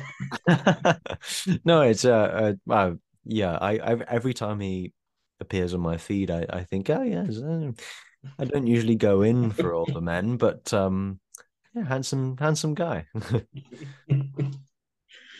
um, but the lead in, what I was trying to lead into there was uh that I've I did I've met Peter Hitchens before as well, a long time ago, like even before I started uni. Um, so it must have been like 2015, maybe 2014. Um, but uh, he was um, doing a debate at Edinburgh Uni, um, hosted by I think the Humanist Society of all people, uh, on the Ukraine um, crisis, such as it was at that point. Uh, and me and one of my friends went along to that and enjoyed it quite a lot. And I did a few years later. Actually, I think on the very day that Boris Johnson announced lockdown, I interviewed Peter for a podcast that I hosted back then, a student podcast for the Humanist Society. And yeah, we were speaking about lockdown its effects and blah, blah, blah, blah, blah. And, you know, I think on most things he was right, some things he was wrong. Uh, but I did feel quite intimidated. Uh, you know, uh, he, he's a very intimidating man to speak to on the phone, let alone in person, I, I would imagine. Uh, never had that pleasure myself, but um, but very difficult man to talk to. He's very, very forthright. Like you cannot get a word in. But it was fun. Yeah, he doesn't do himself any favors sometimes. I, I think he's um he's the first to cry a wolf uh, online when when someone's uh, being ad hominem, for instance. But he's he's quite willing to do it himself. I, I have some um familiarity with the, the, the, what are they called now? They're not they're not the British Humanist Association anymore, are they? They're sort of UK Humanists or something. Um, yeah. I, I, I was a card carrying member. I, I met their um, was it president of the time, and Andrew uh, Copson? Oh, Copson, yeah. Yeah, I, I interviewed him during my masters actually. Um, it was it was an interesting experience because it was I mean, you, will probably bulk at this. it was like entering a sort of church because you, you go in and there's there's a kind of nave, and in that nave there are various busts. You know, one of which was of um, Bertrand Russell. This was near Angel, in London. Um, and you go into the office. You know, the bishop and uh, Andrew Copleston and um, no, is it in, in like nice guy, nice guy. Um, yeah but I, I agree with you about Peter. I mean, my ex- I was shitting myself uh, the morning I interviewed him because um, uh, Ben um, was late, and mm. I really needed my wingman. Um, and he arrived pretty much at the same time Peter arrived, and we sort of led him down this labyrinthine corridor system below the college where the the, the the the newspaper office was it was it was basically a glorified cupboard with like stains on the carpet and probably asbestos in the ceiling and like empty bottles of gin laying around because uh, our former editor was was pretty much an alcoholic but we all were and um, uh, Peter said on the way down, if if you take me any further, I, will I'll be led into the tube. And I think what he meant to say was, if you take me any further, I'm going to be summarily executed. um, and he was charming and lovely and personable before we hit record. And the moment we hit record, uh, he becomes the Peter Hitchens, you know. And then the moment we stop recording, he he, he reverts back to his charming self. So it, there's clearly an element of um, you know public performance going on, but uh, it was nerve wracking because, as you as you say, is is quite unforgiving. Mm. Yeah, yeah, very very difficult man to interrupt. Yes, yes. Um, but Uh, yeah, he's got that thing. Um, he's got that thing where if you if you interrupt him, um, oh, he did this in a recent debate with Konstantin Kisin about Ukraine. He kind of um, he throws his head back so that his nose is like in the air, and you can see both like his nostrils are like caverns into eternity. Um, it's quite funny. I do, I do think that um, that- I think I mean of course everyone performs publicly. Um, I mean to go back to the psychological, since I asked you all about your motivations earlier, I think right now we are performing publicly because we know this is going to be public.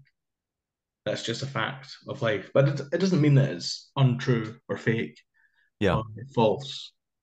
Um, you know, I mean, and to tie this back to the accents discussion, um, you know, sometimes when I've spoken to my family, they say, "Oh my God, you're fucking posh now. You're talking posh now." it's like it's not, it's not, it's not, it's not like a deliberate thing. It's just a natural development, um, evolution. And yet, even then, I'll still like revert to very broad Scots um, among fellow Scots. Uh, but since I've spent so much time around non-Scots, uh, you know, I tend to talk a bit more intelligibly than might otherwise be the case. Although some people might disagree with that. I know I know some Americans who who, who probably still don't understand me very very easily. But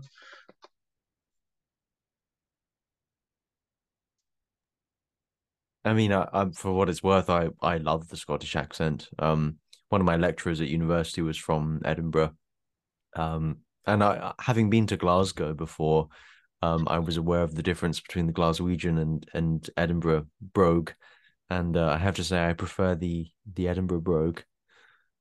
good man, good man.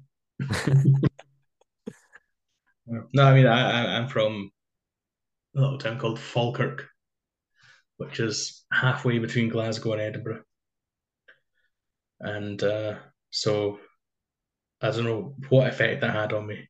What what does um what does foal mean? Because obviously Kirk is church, is it not? What what does foal mean? I only ask because uh, I have a friend who who comes from a place um which in Saxon means river of shit. Well, you know what? Actually, I don't know.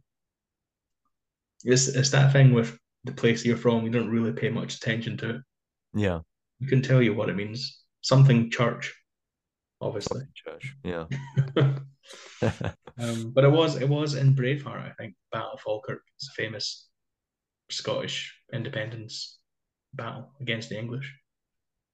Um, but yeah, so so that's pretty much the centre of Scotland. And after that, I spent quite a lot of time in Glasgow, uh, and then lived in Edinburgh. Spent a lot of time there, and now I'm in Fife.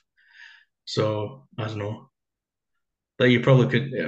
I mean, I don't think an outsider could tell the difference, but yeah, I think my accent's a bit all over the place. Like some people think I'm Glaswegian, uh, and some people think I'm like, oh, you must be from Edinburgh.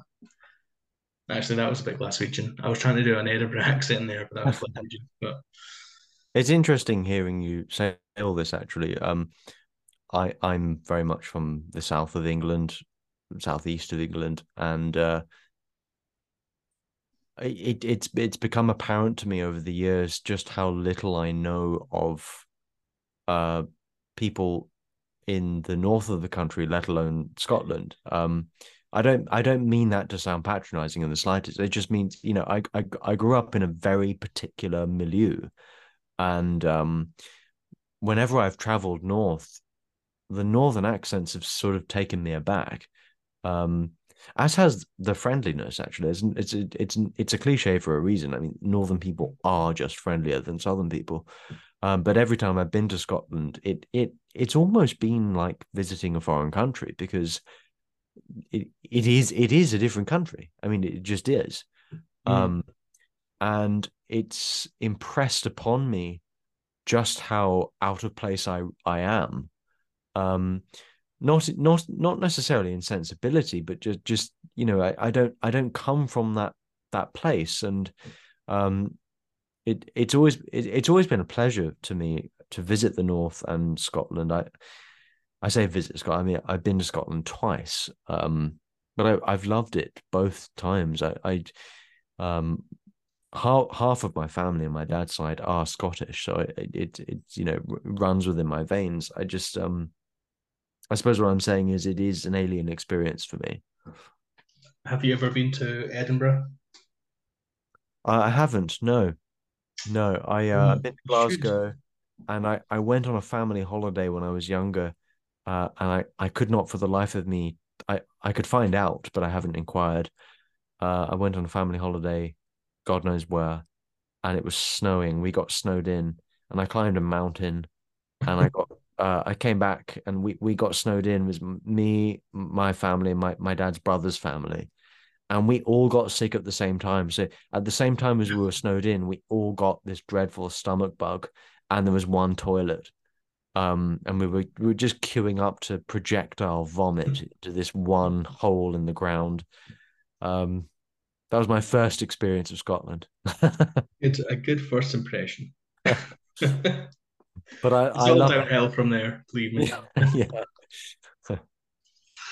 You should you should visit Edinburgh though. It's uh, it's a wonderful city, and I can say that as not, who's not originally from Edinburgh, so I'm not like I'm not biased. I'm not prejudiced. Um, but I think it's probably my second favorite city in the world after New York, and quite possibly my favorite.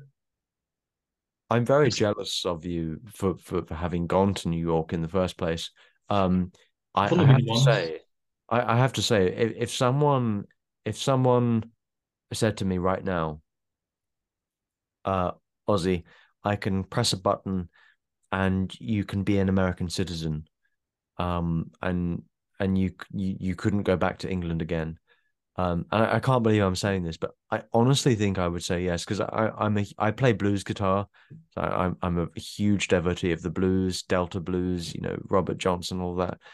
Um, I, I would I would have a house in like Texas and I play a blues guitar on the porch, you know, and I mm-hmm. drink whiskey in the evening, and I'd I'd very much exercise my Second Amendment rights, and um, I'd I'd I would love to be an American. I don't know how you feel about that. W- would you like to be an American? If you... Um, do you know what I, I I don't think I could quite say that. If, I mean, I would say that yes, if I could press a button and become an American citizen, I would do it in a an instant. I don't think I could quite go as far as saying that I would do that if I could never return. But certainly, I would love to be an American. Yeah, because because you could. That's the thing, right? That's that. That's the thing. Unlike unlike Europe, which still has the ethnic hangover of you know centuries of, of bloody history. Uh, and I think I think Hitchens made this point on various occasions you can be an American. All you have to do is swear allegiance to the the Constitution, um, and that that's it. You're you're an American because America is a nation of immigrants, and you can do that. And though ironically, it is um, quite difficult to emigrate to. Uh, I mean, I have made attempts, and yeah, there's a lot of bureaucracy, a lot of paperwork, and a lot of requirements and qualifications you must meet uh, to emigrate to America. So, yeah, I know someone. Um, I know someone who's run a business in Texas, a successful business in Texas, living in Texas, uh, for the better part of three years, and they were recently forced to leave America because they they hadn't got their you know their paperwork in order. It's it's exceedingly difficult. Um, uh, your your best hope is to travel to Mexico and and, and cross the southern border. do you know what? I might just do that. Yeah. Although if if Trump gets re-elected, I mean his mum was Scottish, so maybe mm. there'd be some leniency uh, for illegal Scots.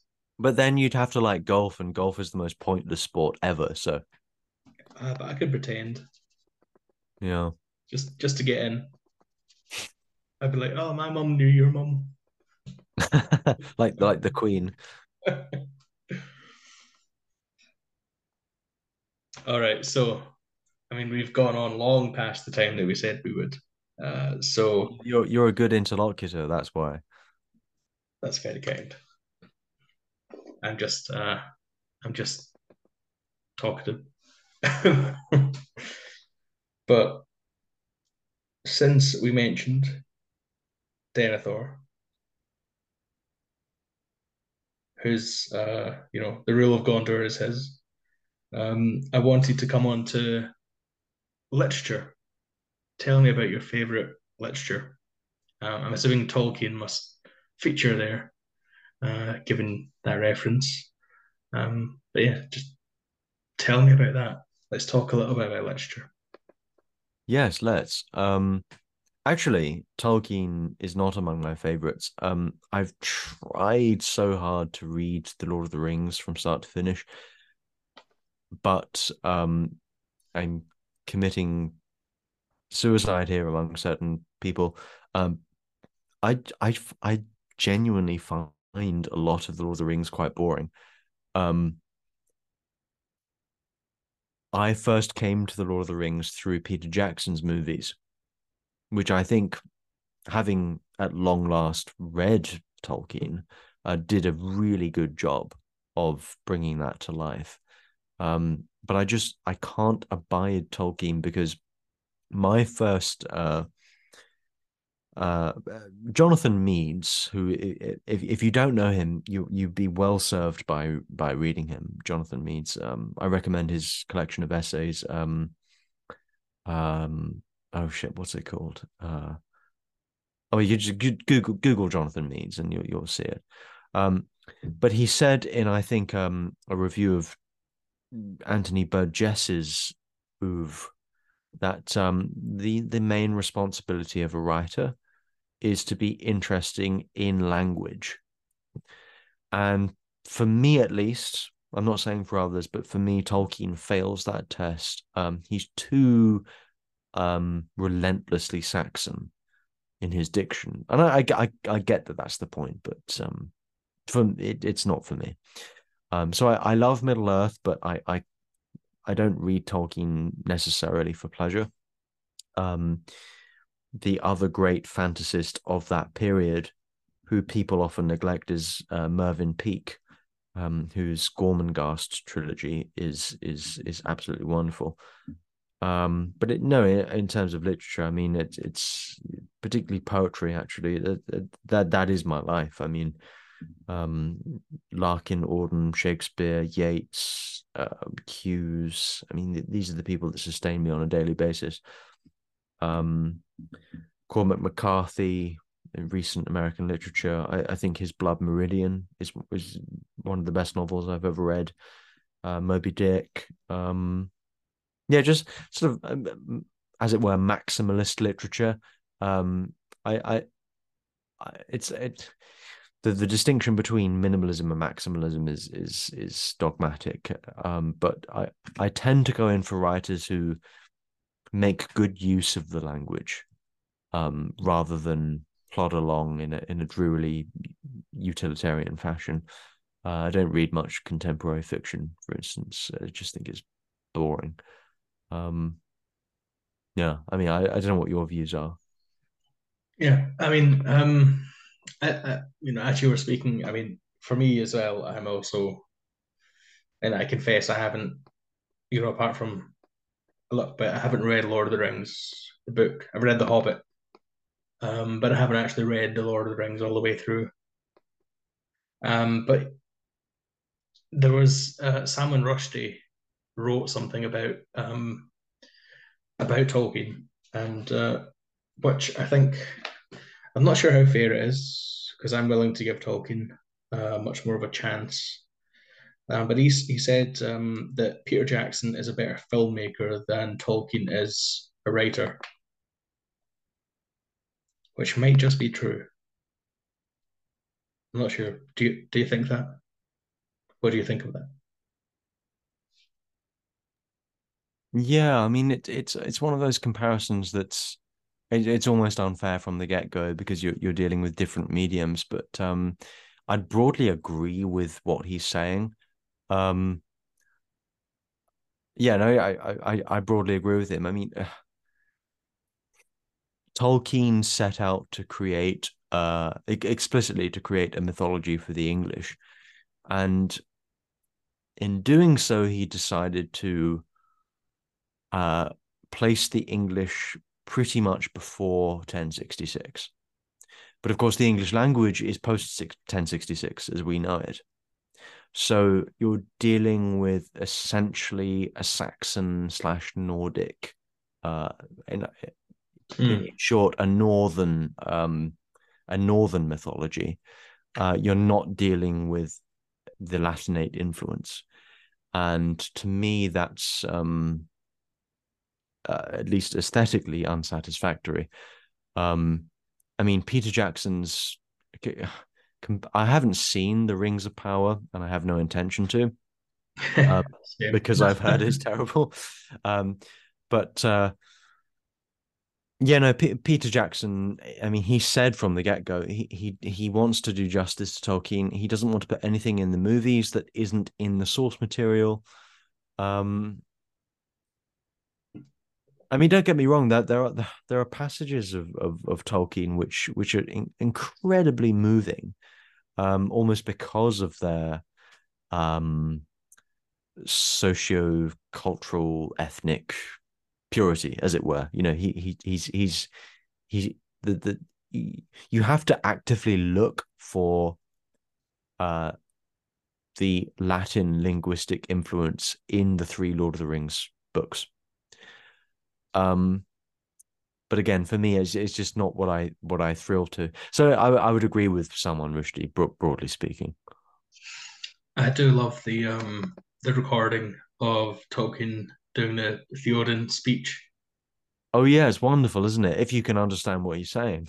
yes. Because he used to get, uh, he used to get. He does the accent as well. He does the old English accent, or the Saxon accent, which I think is quite wonderful to listen to. Yeah, no, there's a there's a wonderful biography of the Inklings by Humphrey Carpenter, in which Carpenter says that um, uh, based on textual evidence from, from the surviving Inklings, um, when on Thursday evenings, uh, Tolkien would would read passages from the Lord of the Rings, which was then a work in progress. Um, C.S. Lewis and and Dyson and the others uh, li- literally couldn't couldn't understand what the hell he was talking about. He was so hmm. um, he, he, was so plummy and and quick. Uh, so they got his son Christopher, who obviously eventually became the the um, the sort of literary executive of, the of Middle Earth, essentially, to to read the passages instead, and he was much more intelligible. Mm you know, it's, it's strange. I mean, given everything that we've just spoken about about um, religion and God and myths and all the rest of it, um, yeah, things like um, ancient myth and uh, modern analogs like the Silmarillion. Um, I mean, I love all that stuff. I love it. Like I wouldn't be without it. Um, yeah, you know, I love all the the the Norse myths and the great Indian narratives. Uh, and I think Tolkien did a wonderful job of, of of of creating a new mythology, and all the more impressive for the fact that he was one man uh, to be able to create that mythology that was just as deep as all of these ancient stories. Um, and yeah, I, w- I would just not be without that stuff. I wouldn't, you know, atheist, reductionist, materialist that I am, uh, I love all that stuff. Truly. Likewise, likewise. Um, Daniel, just just really quickly, um, I don't know if it, I'm assuming you're going to edit some of this after the fact. Um, I don't, I don't know. Maybe I'm taking up too much of, of your time, but I, I'm happy to continue for for however long you want to. Um, but would it be remiss of me to request a, a brief pause in the recording so I can I can take a pee and top up my wine glass? yes, yes, that would be that would be perfectly fine.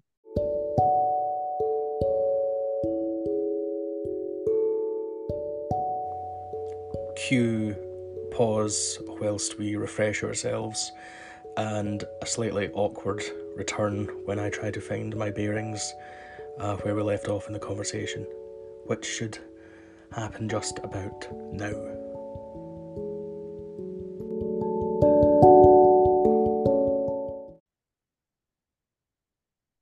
So we're back. um, yeah, no, I mean, I suppose, you know, when it comes to literature, uh, I mean, all the most of the people that you just listed um, are also some of my favorites. Um, though I would also say that Rushdie is probably my favorite living writer. Uh, I think he's uh, genuinely the, the, the most creative um, and beautiful writer on the planet at the moment.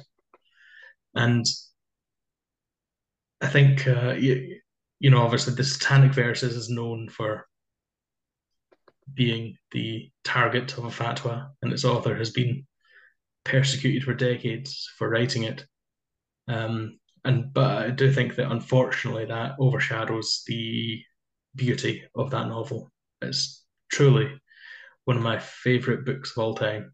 Uh, I think, and I do wish it would be appreciated more as a work of literature rather than as a, um, you know, just as a sensationalistic um, footnote in the story of Salman Rushdie's persecution.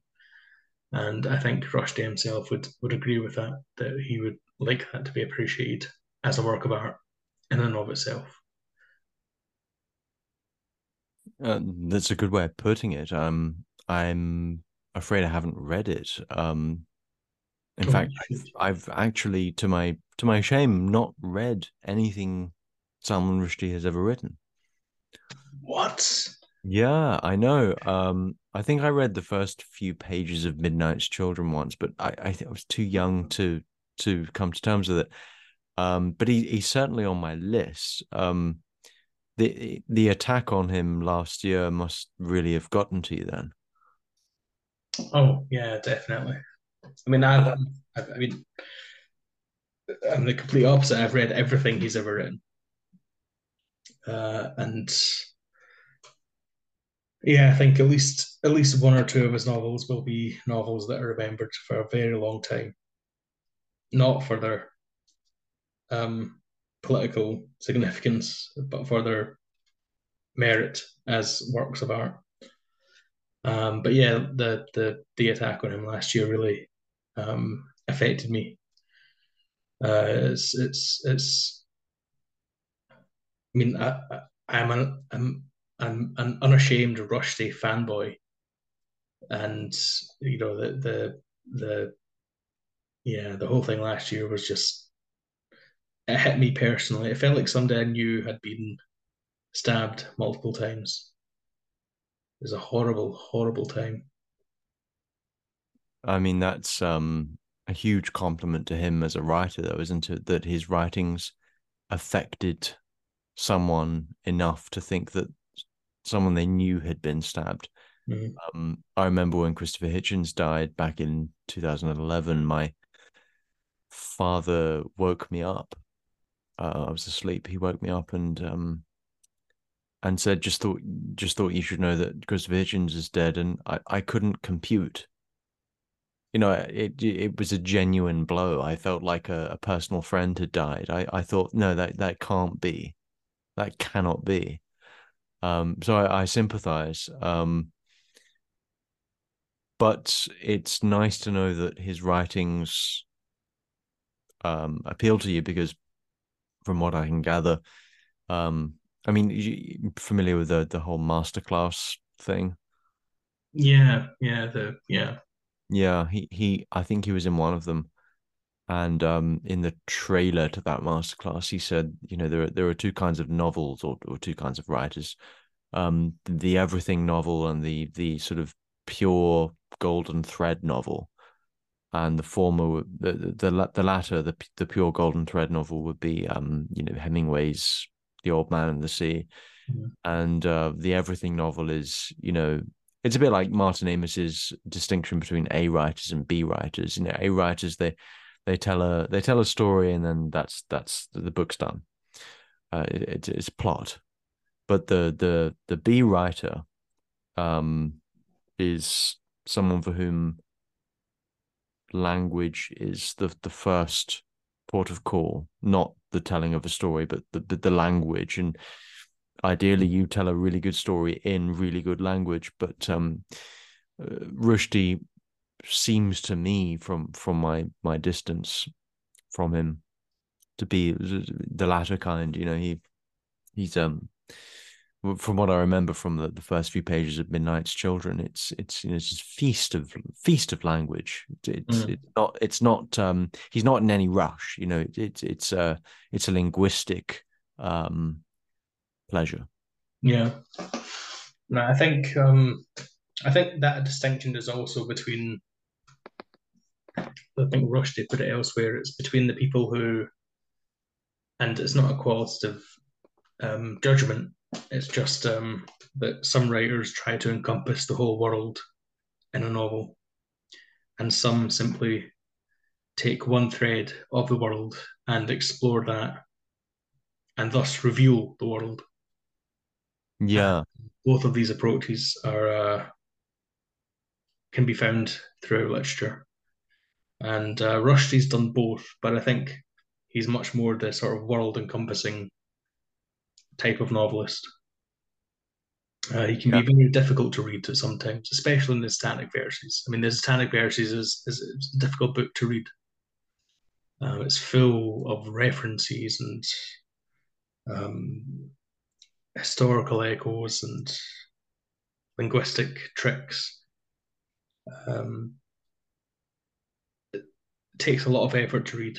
It's a bit like Moby Dick in that way. It's it's not something that you can just sit down on the beach and read easily. It's something that you've got to put effort into and perhaps look up a few words and references and uh, to to understand it properly. Um, but I, I, do I do think it's genuinely one of the most beautiful novels that I've ever read. Well, it means a lot to hear that from you, and and um, I off the back of that, I mean that that is high praise indeed. So I I, I um I will certainly add it to my list and shunt it towards the the top. Um, I'm reminded of Will Self actually in this connection. Um, oh, uh, he, this, this could go either way. yeah, exactly. Uh, you know, he he he suffers from um, everythingitis, as he says. You know, he, he starts writing a novel, and uh, and his books are quite world encompassing, as you say. Anyway, uh, but he he you know I, I think the way he put it in an interview was he could be walking down the street and he'll see like a like a packet, you know, crisp packet or a plastic bag or, or something like that, and he'll he'll read the label and it will say, you know, like made in China or made in Nigeria or composed of this plastic or whatever. And somewhere in that novel, that factoid has to appear, mm. um, which I think is quite amusing. Um, uh, yeah, and I had something else on that. I, I can't remember what it was. Um, but no, I all, all of these writers. Uh, that that was it. Terry Eagleton as well. Um, uh, he he contrasts. Um, uh, is it uh, John Updike with um, Evelyn Waugh? You know, he basically says, generally speaking, uh, this Eagleton. Uh, I, th- I think it's in his book. Um, uh, what's it called? How to, how to read literature or, or something like that. Uh, generally speaking, literature, um, what what what we call literature is is quite maximalist. You know, it, it errs on the side of bulk and experimentation. Mm. Uh, but every now and then you get a writer like Evelyn Waugh, you know, who's who's not erring on the side of bulk. He's actually quite telegraphic in his style. Um, so there's there's no there's no hard and fast um, rule by which we can define literature uh, I I tend to think the best test of literature is is the the you know it, its survival through time, but mm. I, I I think we have very broadly similar aesthetic tastes when it comes to literature, by the sounds of it. Yes. No, I think. I mean, I am. I'm a bit of a Bloomite uh, when it comes to literature. I think the canon is a real thing that matters. Um, that one shouldn't be dogmatic about, um, but that one should appreciate for the fact that the works of the canon have uh, provided some of the best uh, insights uh, to human life that we have yet experienced. Um, and I don't think that that doesn't exclude non-Western sources. Uh, you know, for example, Chinua Achebe, uh, Things Fall Apart. I think that's a wonderful novel, brilliant novel. Um, and these are all things that can be incorporated into the canon, um, and that do shed light upon the human condition.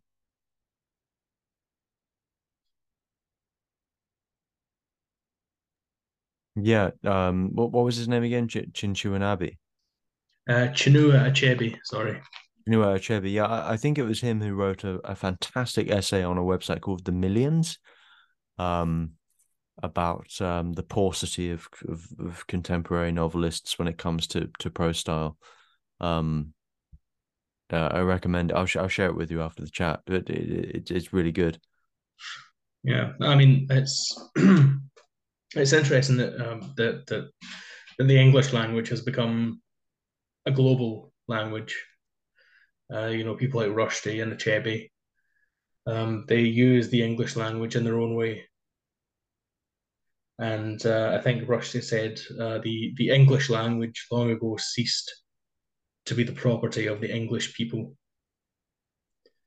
You know, it truly is a global language now that's been adopted by by by almost everyone on the planet, and in many cases produced um, great works of literature to rival the greats of the, well, to go back to a previous controversy, quote unquote, indigenous canon. yeah, no, that, that that's that's quite true. Um, I thrill to American literature now more so than I do to English, you know, na- native English literature.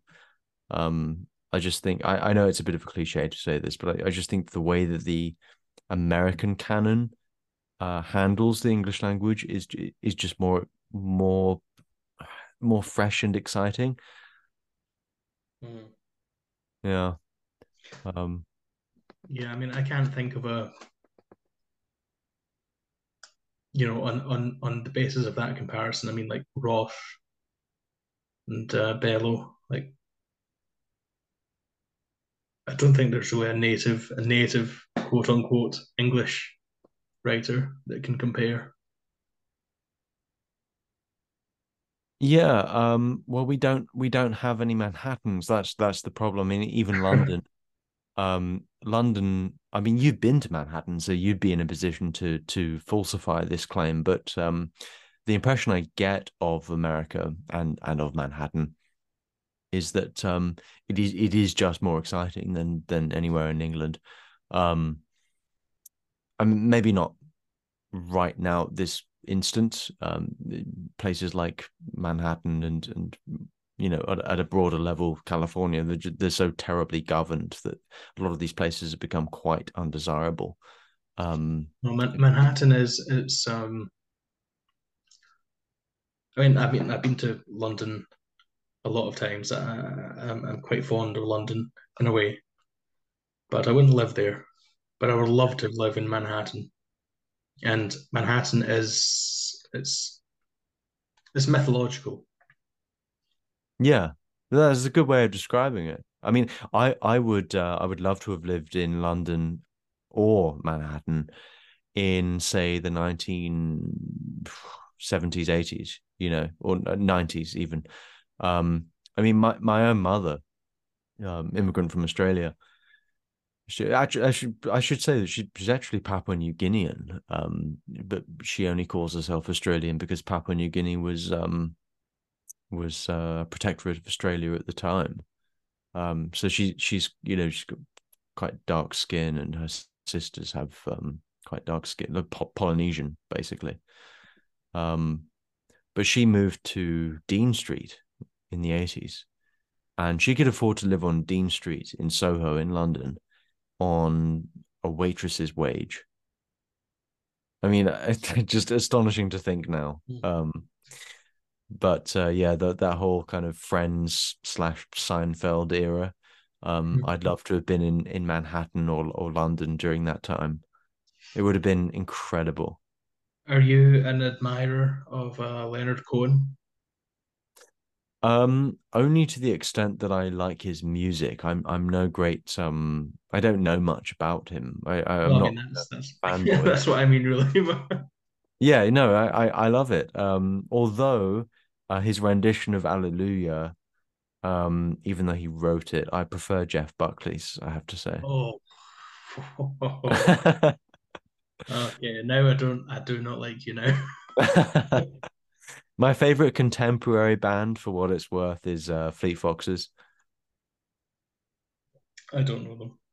Oh God, you're missing out. Now I don't like you.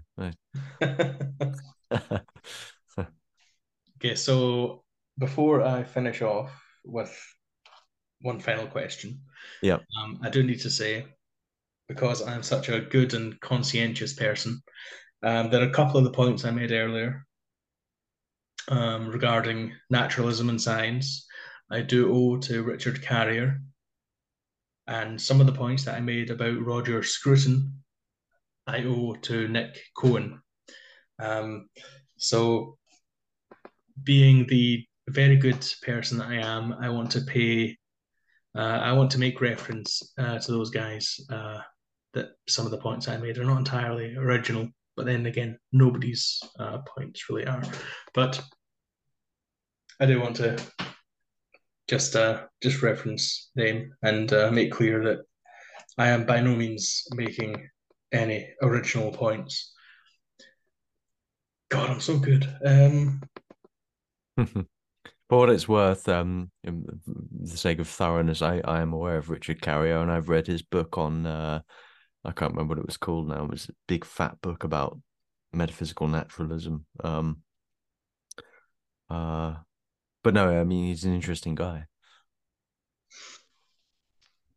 But um, apart from being incredibly humble and uh, and uh, paying my dues to the people I've read, uh, I have well, actually, I have two more questions, but they're pretty quick questions. First of all, what are your upcoming projects or articles Um, that's that's that's for you, Ozzy. yeah. Um. honestly, uh, honestly, I don't know. Um, I I tend to throughout the course of a given year, I will have a number of you know quote unquote quick takes and and larger. Pro- I mean, for instance, my my my piece about why I converted to Christianity that that was um, that took a good couple of months to write. Um, but the answer to that question is I don't know.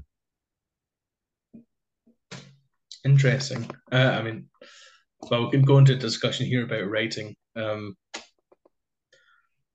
like none of my pieces, and I'm not saying this as a boast. I'm saying I'm just saying that none of my pieces take long to write, and I don't think that means that I'm particularly good. I think that means that I'm quite lazy. I could I could spend a lot more time on the things that I write than I actually do. And I think they would be much better for it. But I just do not have the patience to spend that much time on a piece. I mean, yeah, it depends on the kind of writer you are. Um, I mean, some of my pieces I I I you know, bash out in 20 minutes, you know, and others take, as I say, months. Um, it, it doesn't matter, you know, ultimately what matters is um, how your piece is received. Yeah, well, I, I guess I'm just just lazy. me, me too. Me too. It, ta- it takes a lot for me to to finally put pen to paper and publish something. Yeah. And even then, I don't want to spend too much time on it because I'm just I get bored quite easily. Hmm. Um, okay, final question. Um, so outside of writing about politics and religion and metaphysics and immigration and all the rest of it, what do you do to relax? What are your hobbies and interests? Um, yeah, good question. Um, I uh, I like um, I like signing off from the machine. You know, that from from this this merry-go-round slash uh, rat race treadmill thing um, that we're all engaged in. Um, I work part time restoring historic barges, some of them over, well, actually, all of them over 100 years old. Mm-hmm. Um, and that gives me great satisfaction. Um, I like walking my dog, I like cooking, I like writing poetry. Um, just walk walking actually just just walking around my town and and speaking to people um, because I, I, know I having grown up in the town I know like every other person who walks past me which has its blessings but also its curses. Um yeah just um yeah I, I like watching TV uh, frankly. I, I I'm watching Jack Ryan at the moment which is um I'm I'm a stickler for like I I have a weakness for uh for you know tough guy army men shooting bad guys and, and all that kind of thing. Uh, you know, odd, odds and ends, odds and ends. Um, uh, yeah, that that's that's what I like doing outside of uh, outside of this. Yeah, no, I I remember Ben used to. Well, I don't know if he still does, but um, Ben lived on a barge, which I always thought I would love to do that because I've had a, a fascination with barges since I was a kid. Yeah, but Balj, um, well, but yeah, Balj is one word for it. I mean, he he lived on a, a houseboat, um, the first of which was 15 feet long, and the second of which was 32 feet long, if I recall. Uh, you know, narrow boats, canal boats. Mm. Uh, the, the, barges I help um, maintain and occasionally get to sail. Um, uh, the largest of them is, uh, I think, 90, 98 feet long. I mean, it's it's fucking huge. Mm. Um, so this is a different kettle of fish entirely. Um, but um, I mean that that's um, I mean where I live, the barges are, are are they kind of make the town. Like I don't think many people would come here to visit because we're kind of on the map. Um, if it weren't for the barges, mm. uh, to to be able to help maintain them is is a real privilege actually because it's they're maintained using historic methods. I mean, I I was tasked um, in the winter of last year with painting the water line on on the biggest barge, and I said, um, "Well, I'm obviously going to need masking tape because you know cutting in." Um, cutting in a straight line with a paintbrush is exceedingly difficult without a without masking tape. And my boss said, "No, there's no, you don't you, you can't use masking tape." because that's not how it's not how it would have been done you know when when the boat was built in 1906 or whatever whenever it was. Um so i had to do it by eye and it took me hours. But you know once it's done you you feel this great sense of satisfaction because you're you're you're connecting with with the past and how things were done in the past. So um you know things like that give me i i mean don't don't get me wrong i i it it, it pays so there's that. Mm. But um, I mean, I, I often I often consider myself quite boring, to be honest with you. I'm I'm a bit of a hobbit. I don't like unless I'm convinced into going on holiday. I won't go on holiday.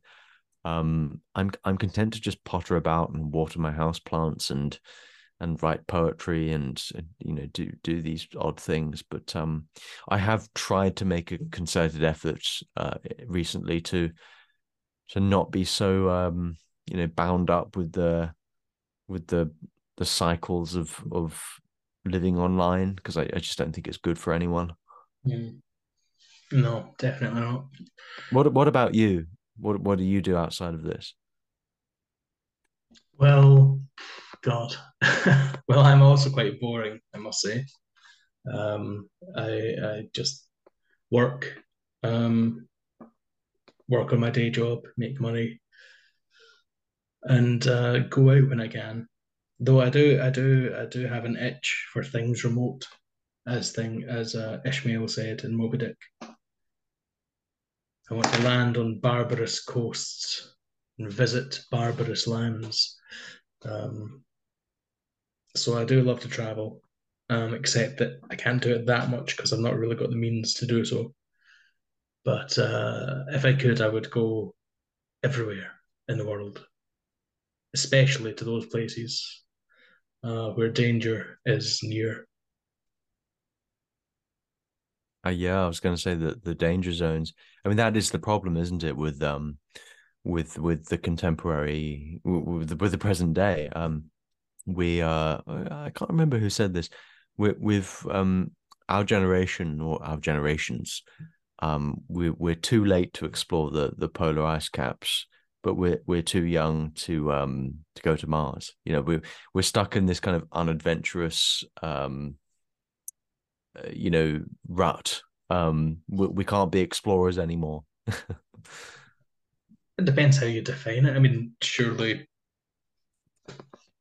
it's a very personal thing. Like, yeah, okay, we can't be explorers, but we stay in our own little corner of the planet